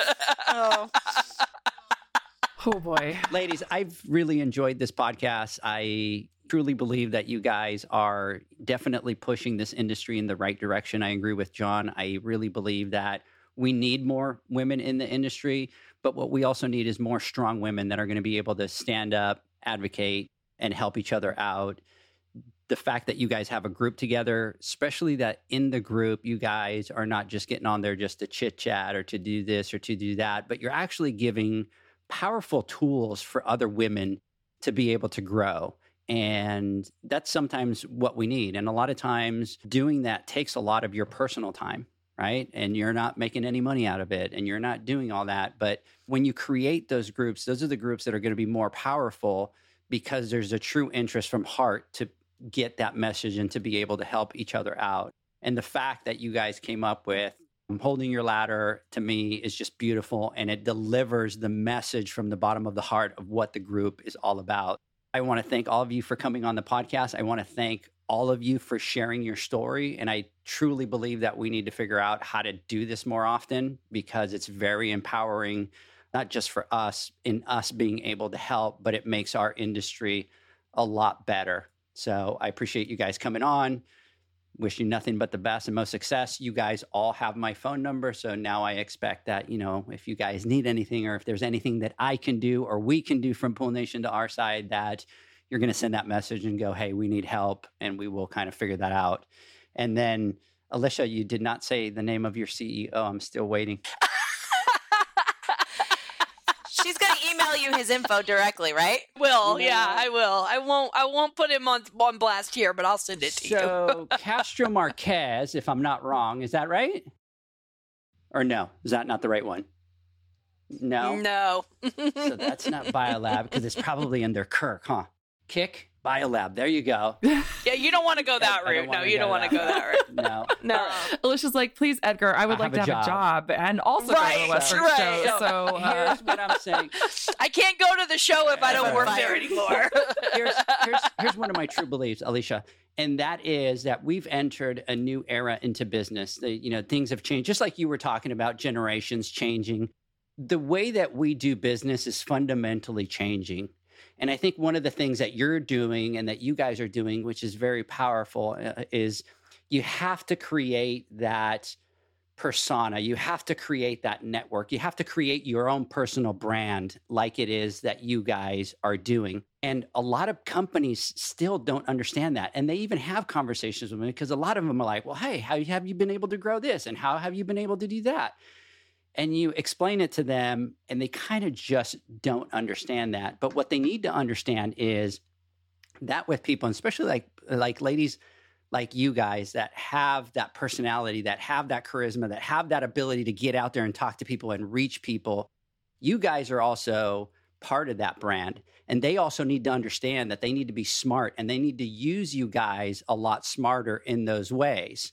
So, Alicia, I had never met you before. As soon as I saw your picture, I knew that you had done podcasts before with, mm, you know, natural chemistry and you were part of Biolab that's a benefit for Biolab. That's a benefit for your company, Jamie Aquastar, right? That's they're creating that brand and that person. So hopefully they're smart enough and they're able to look at it and go, look, times are changing.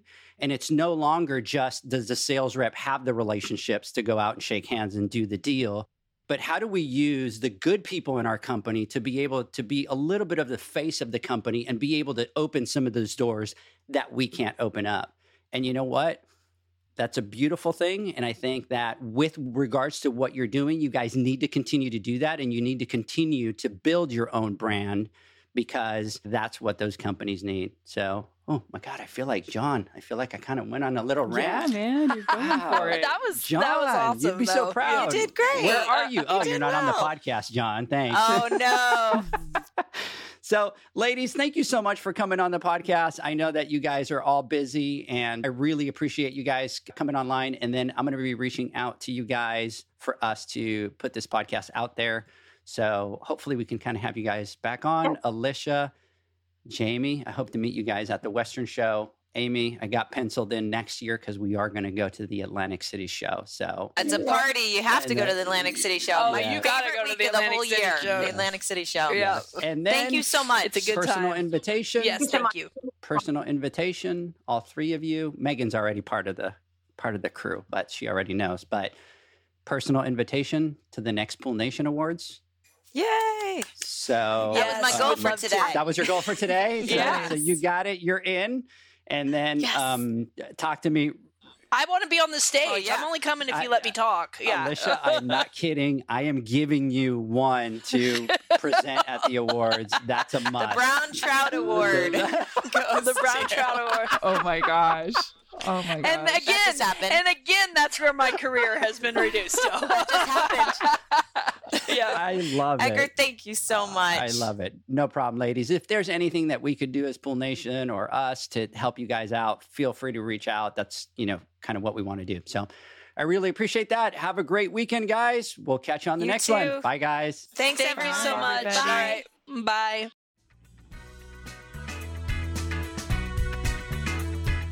Thanks for listening to the Pool Nation podcast, a member of the Pool Nation family.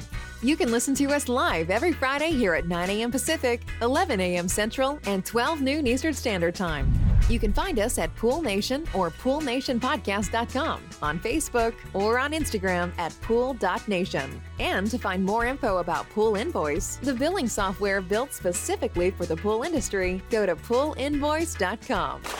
Before you go, this is what the pool industry has been waiting for PoolmanUniversity.com. It's the first platform dedicated to learning the swimming pool service and repair industry, a pool service community where you can connect and find videos on business, service, water chemistry, and repairs. See you there at PoolmanUniversity.com.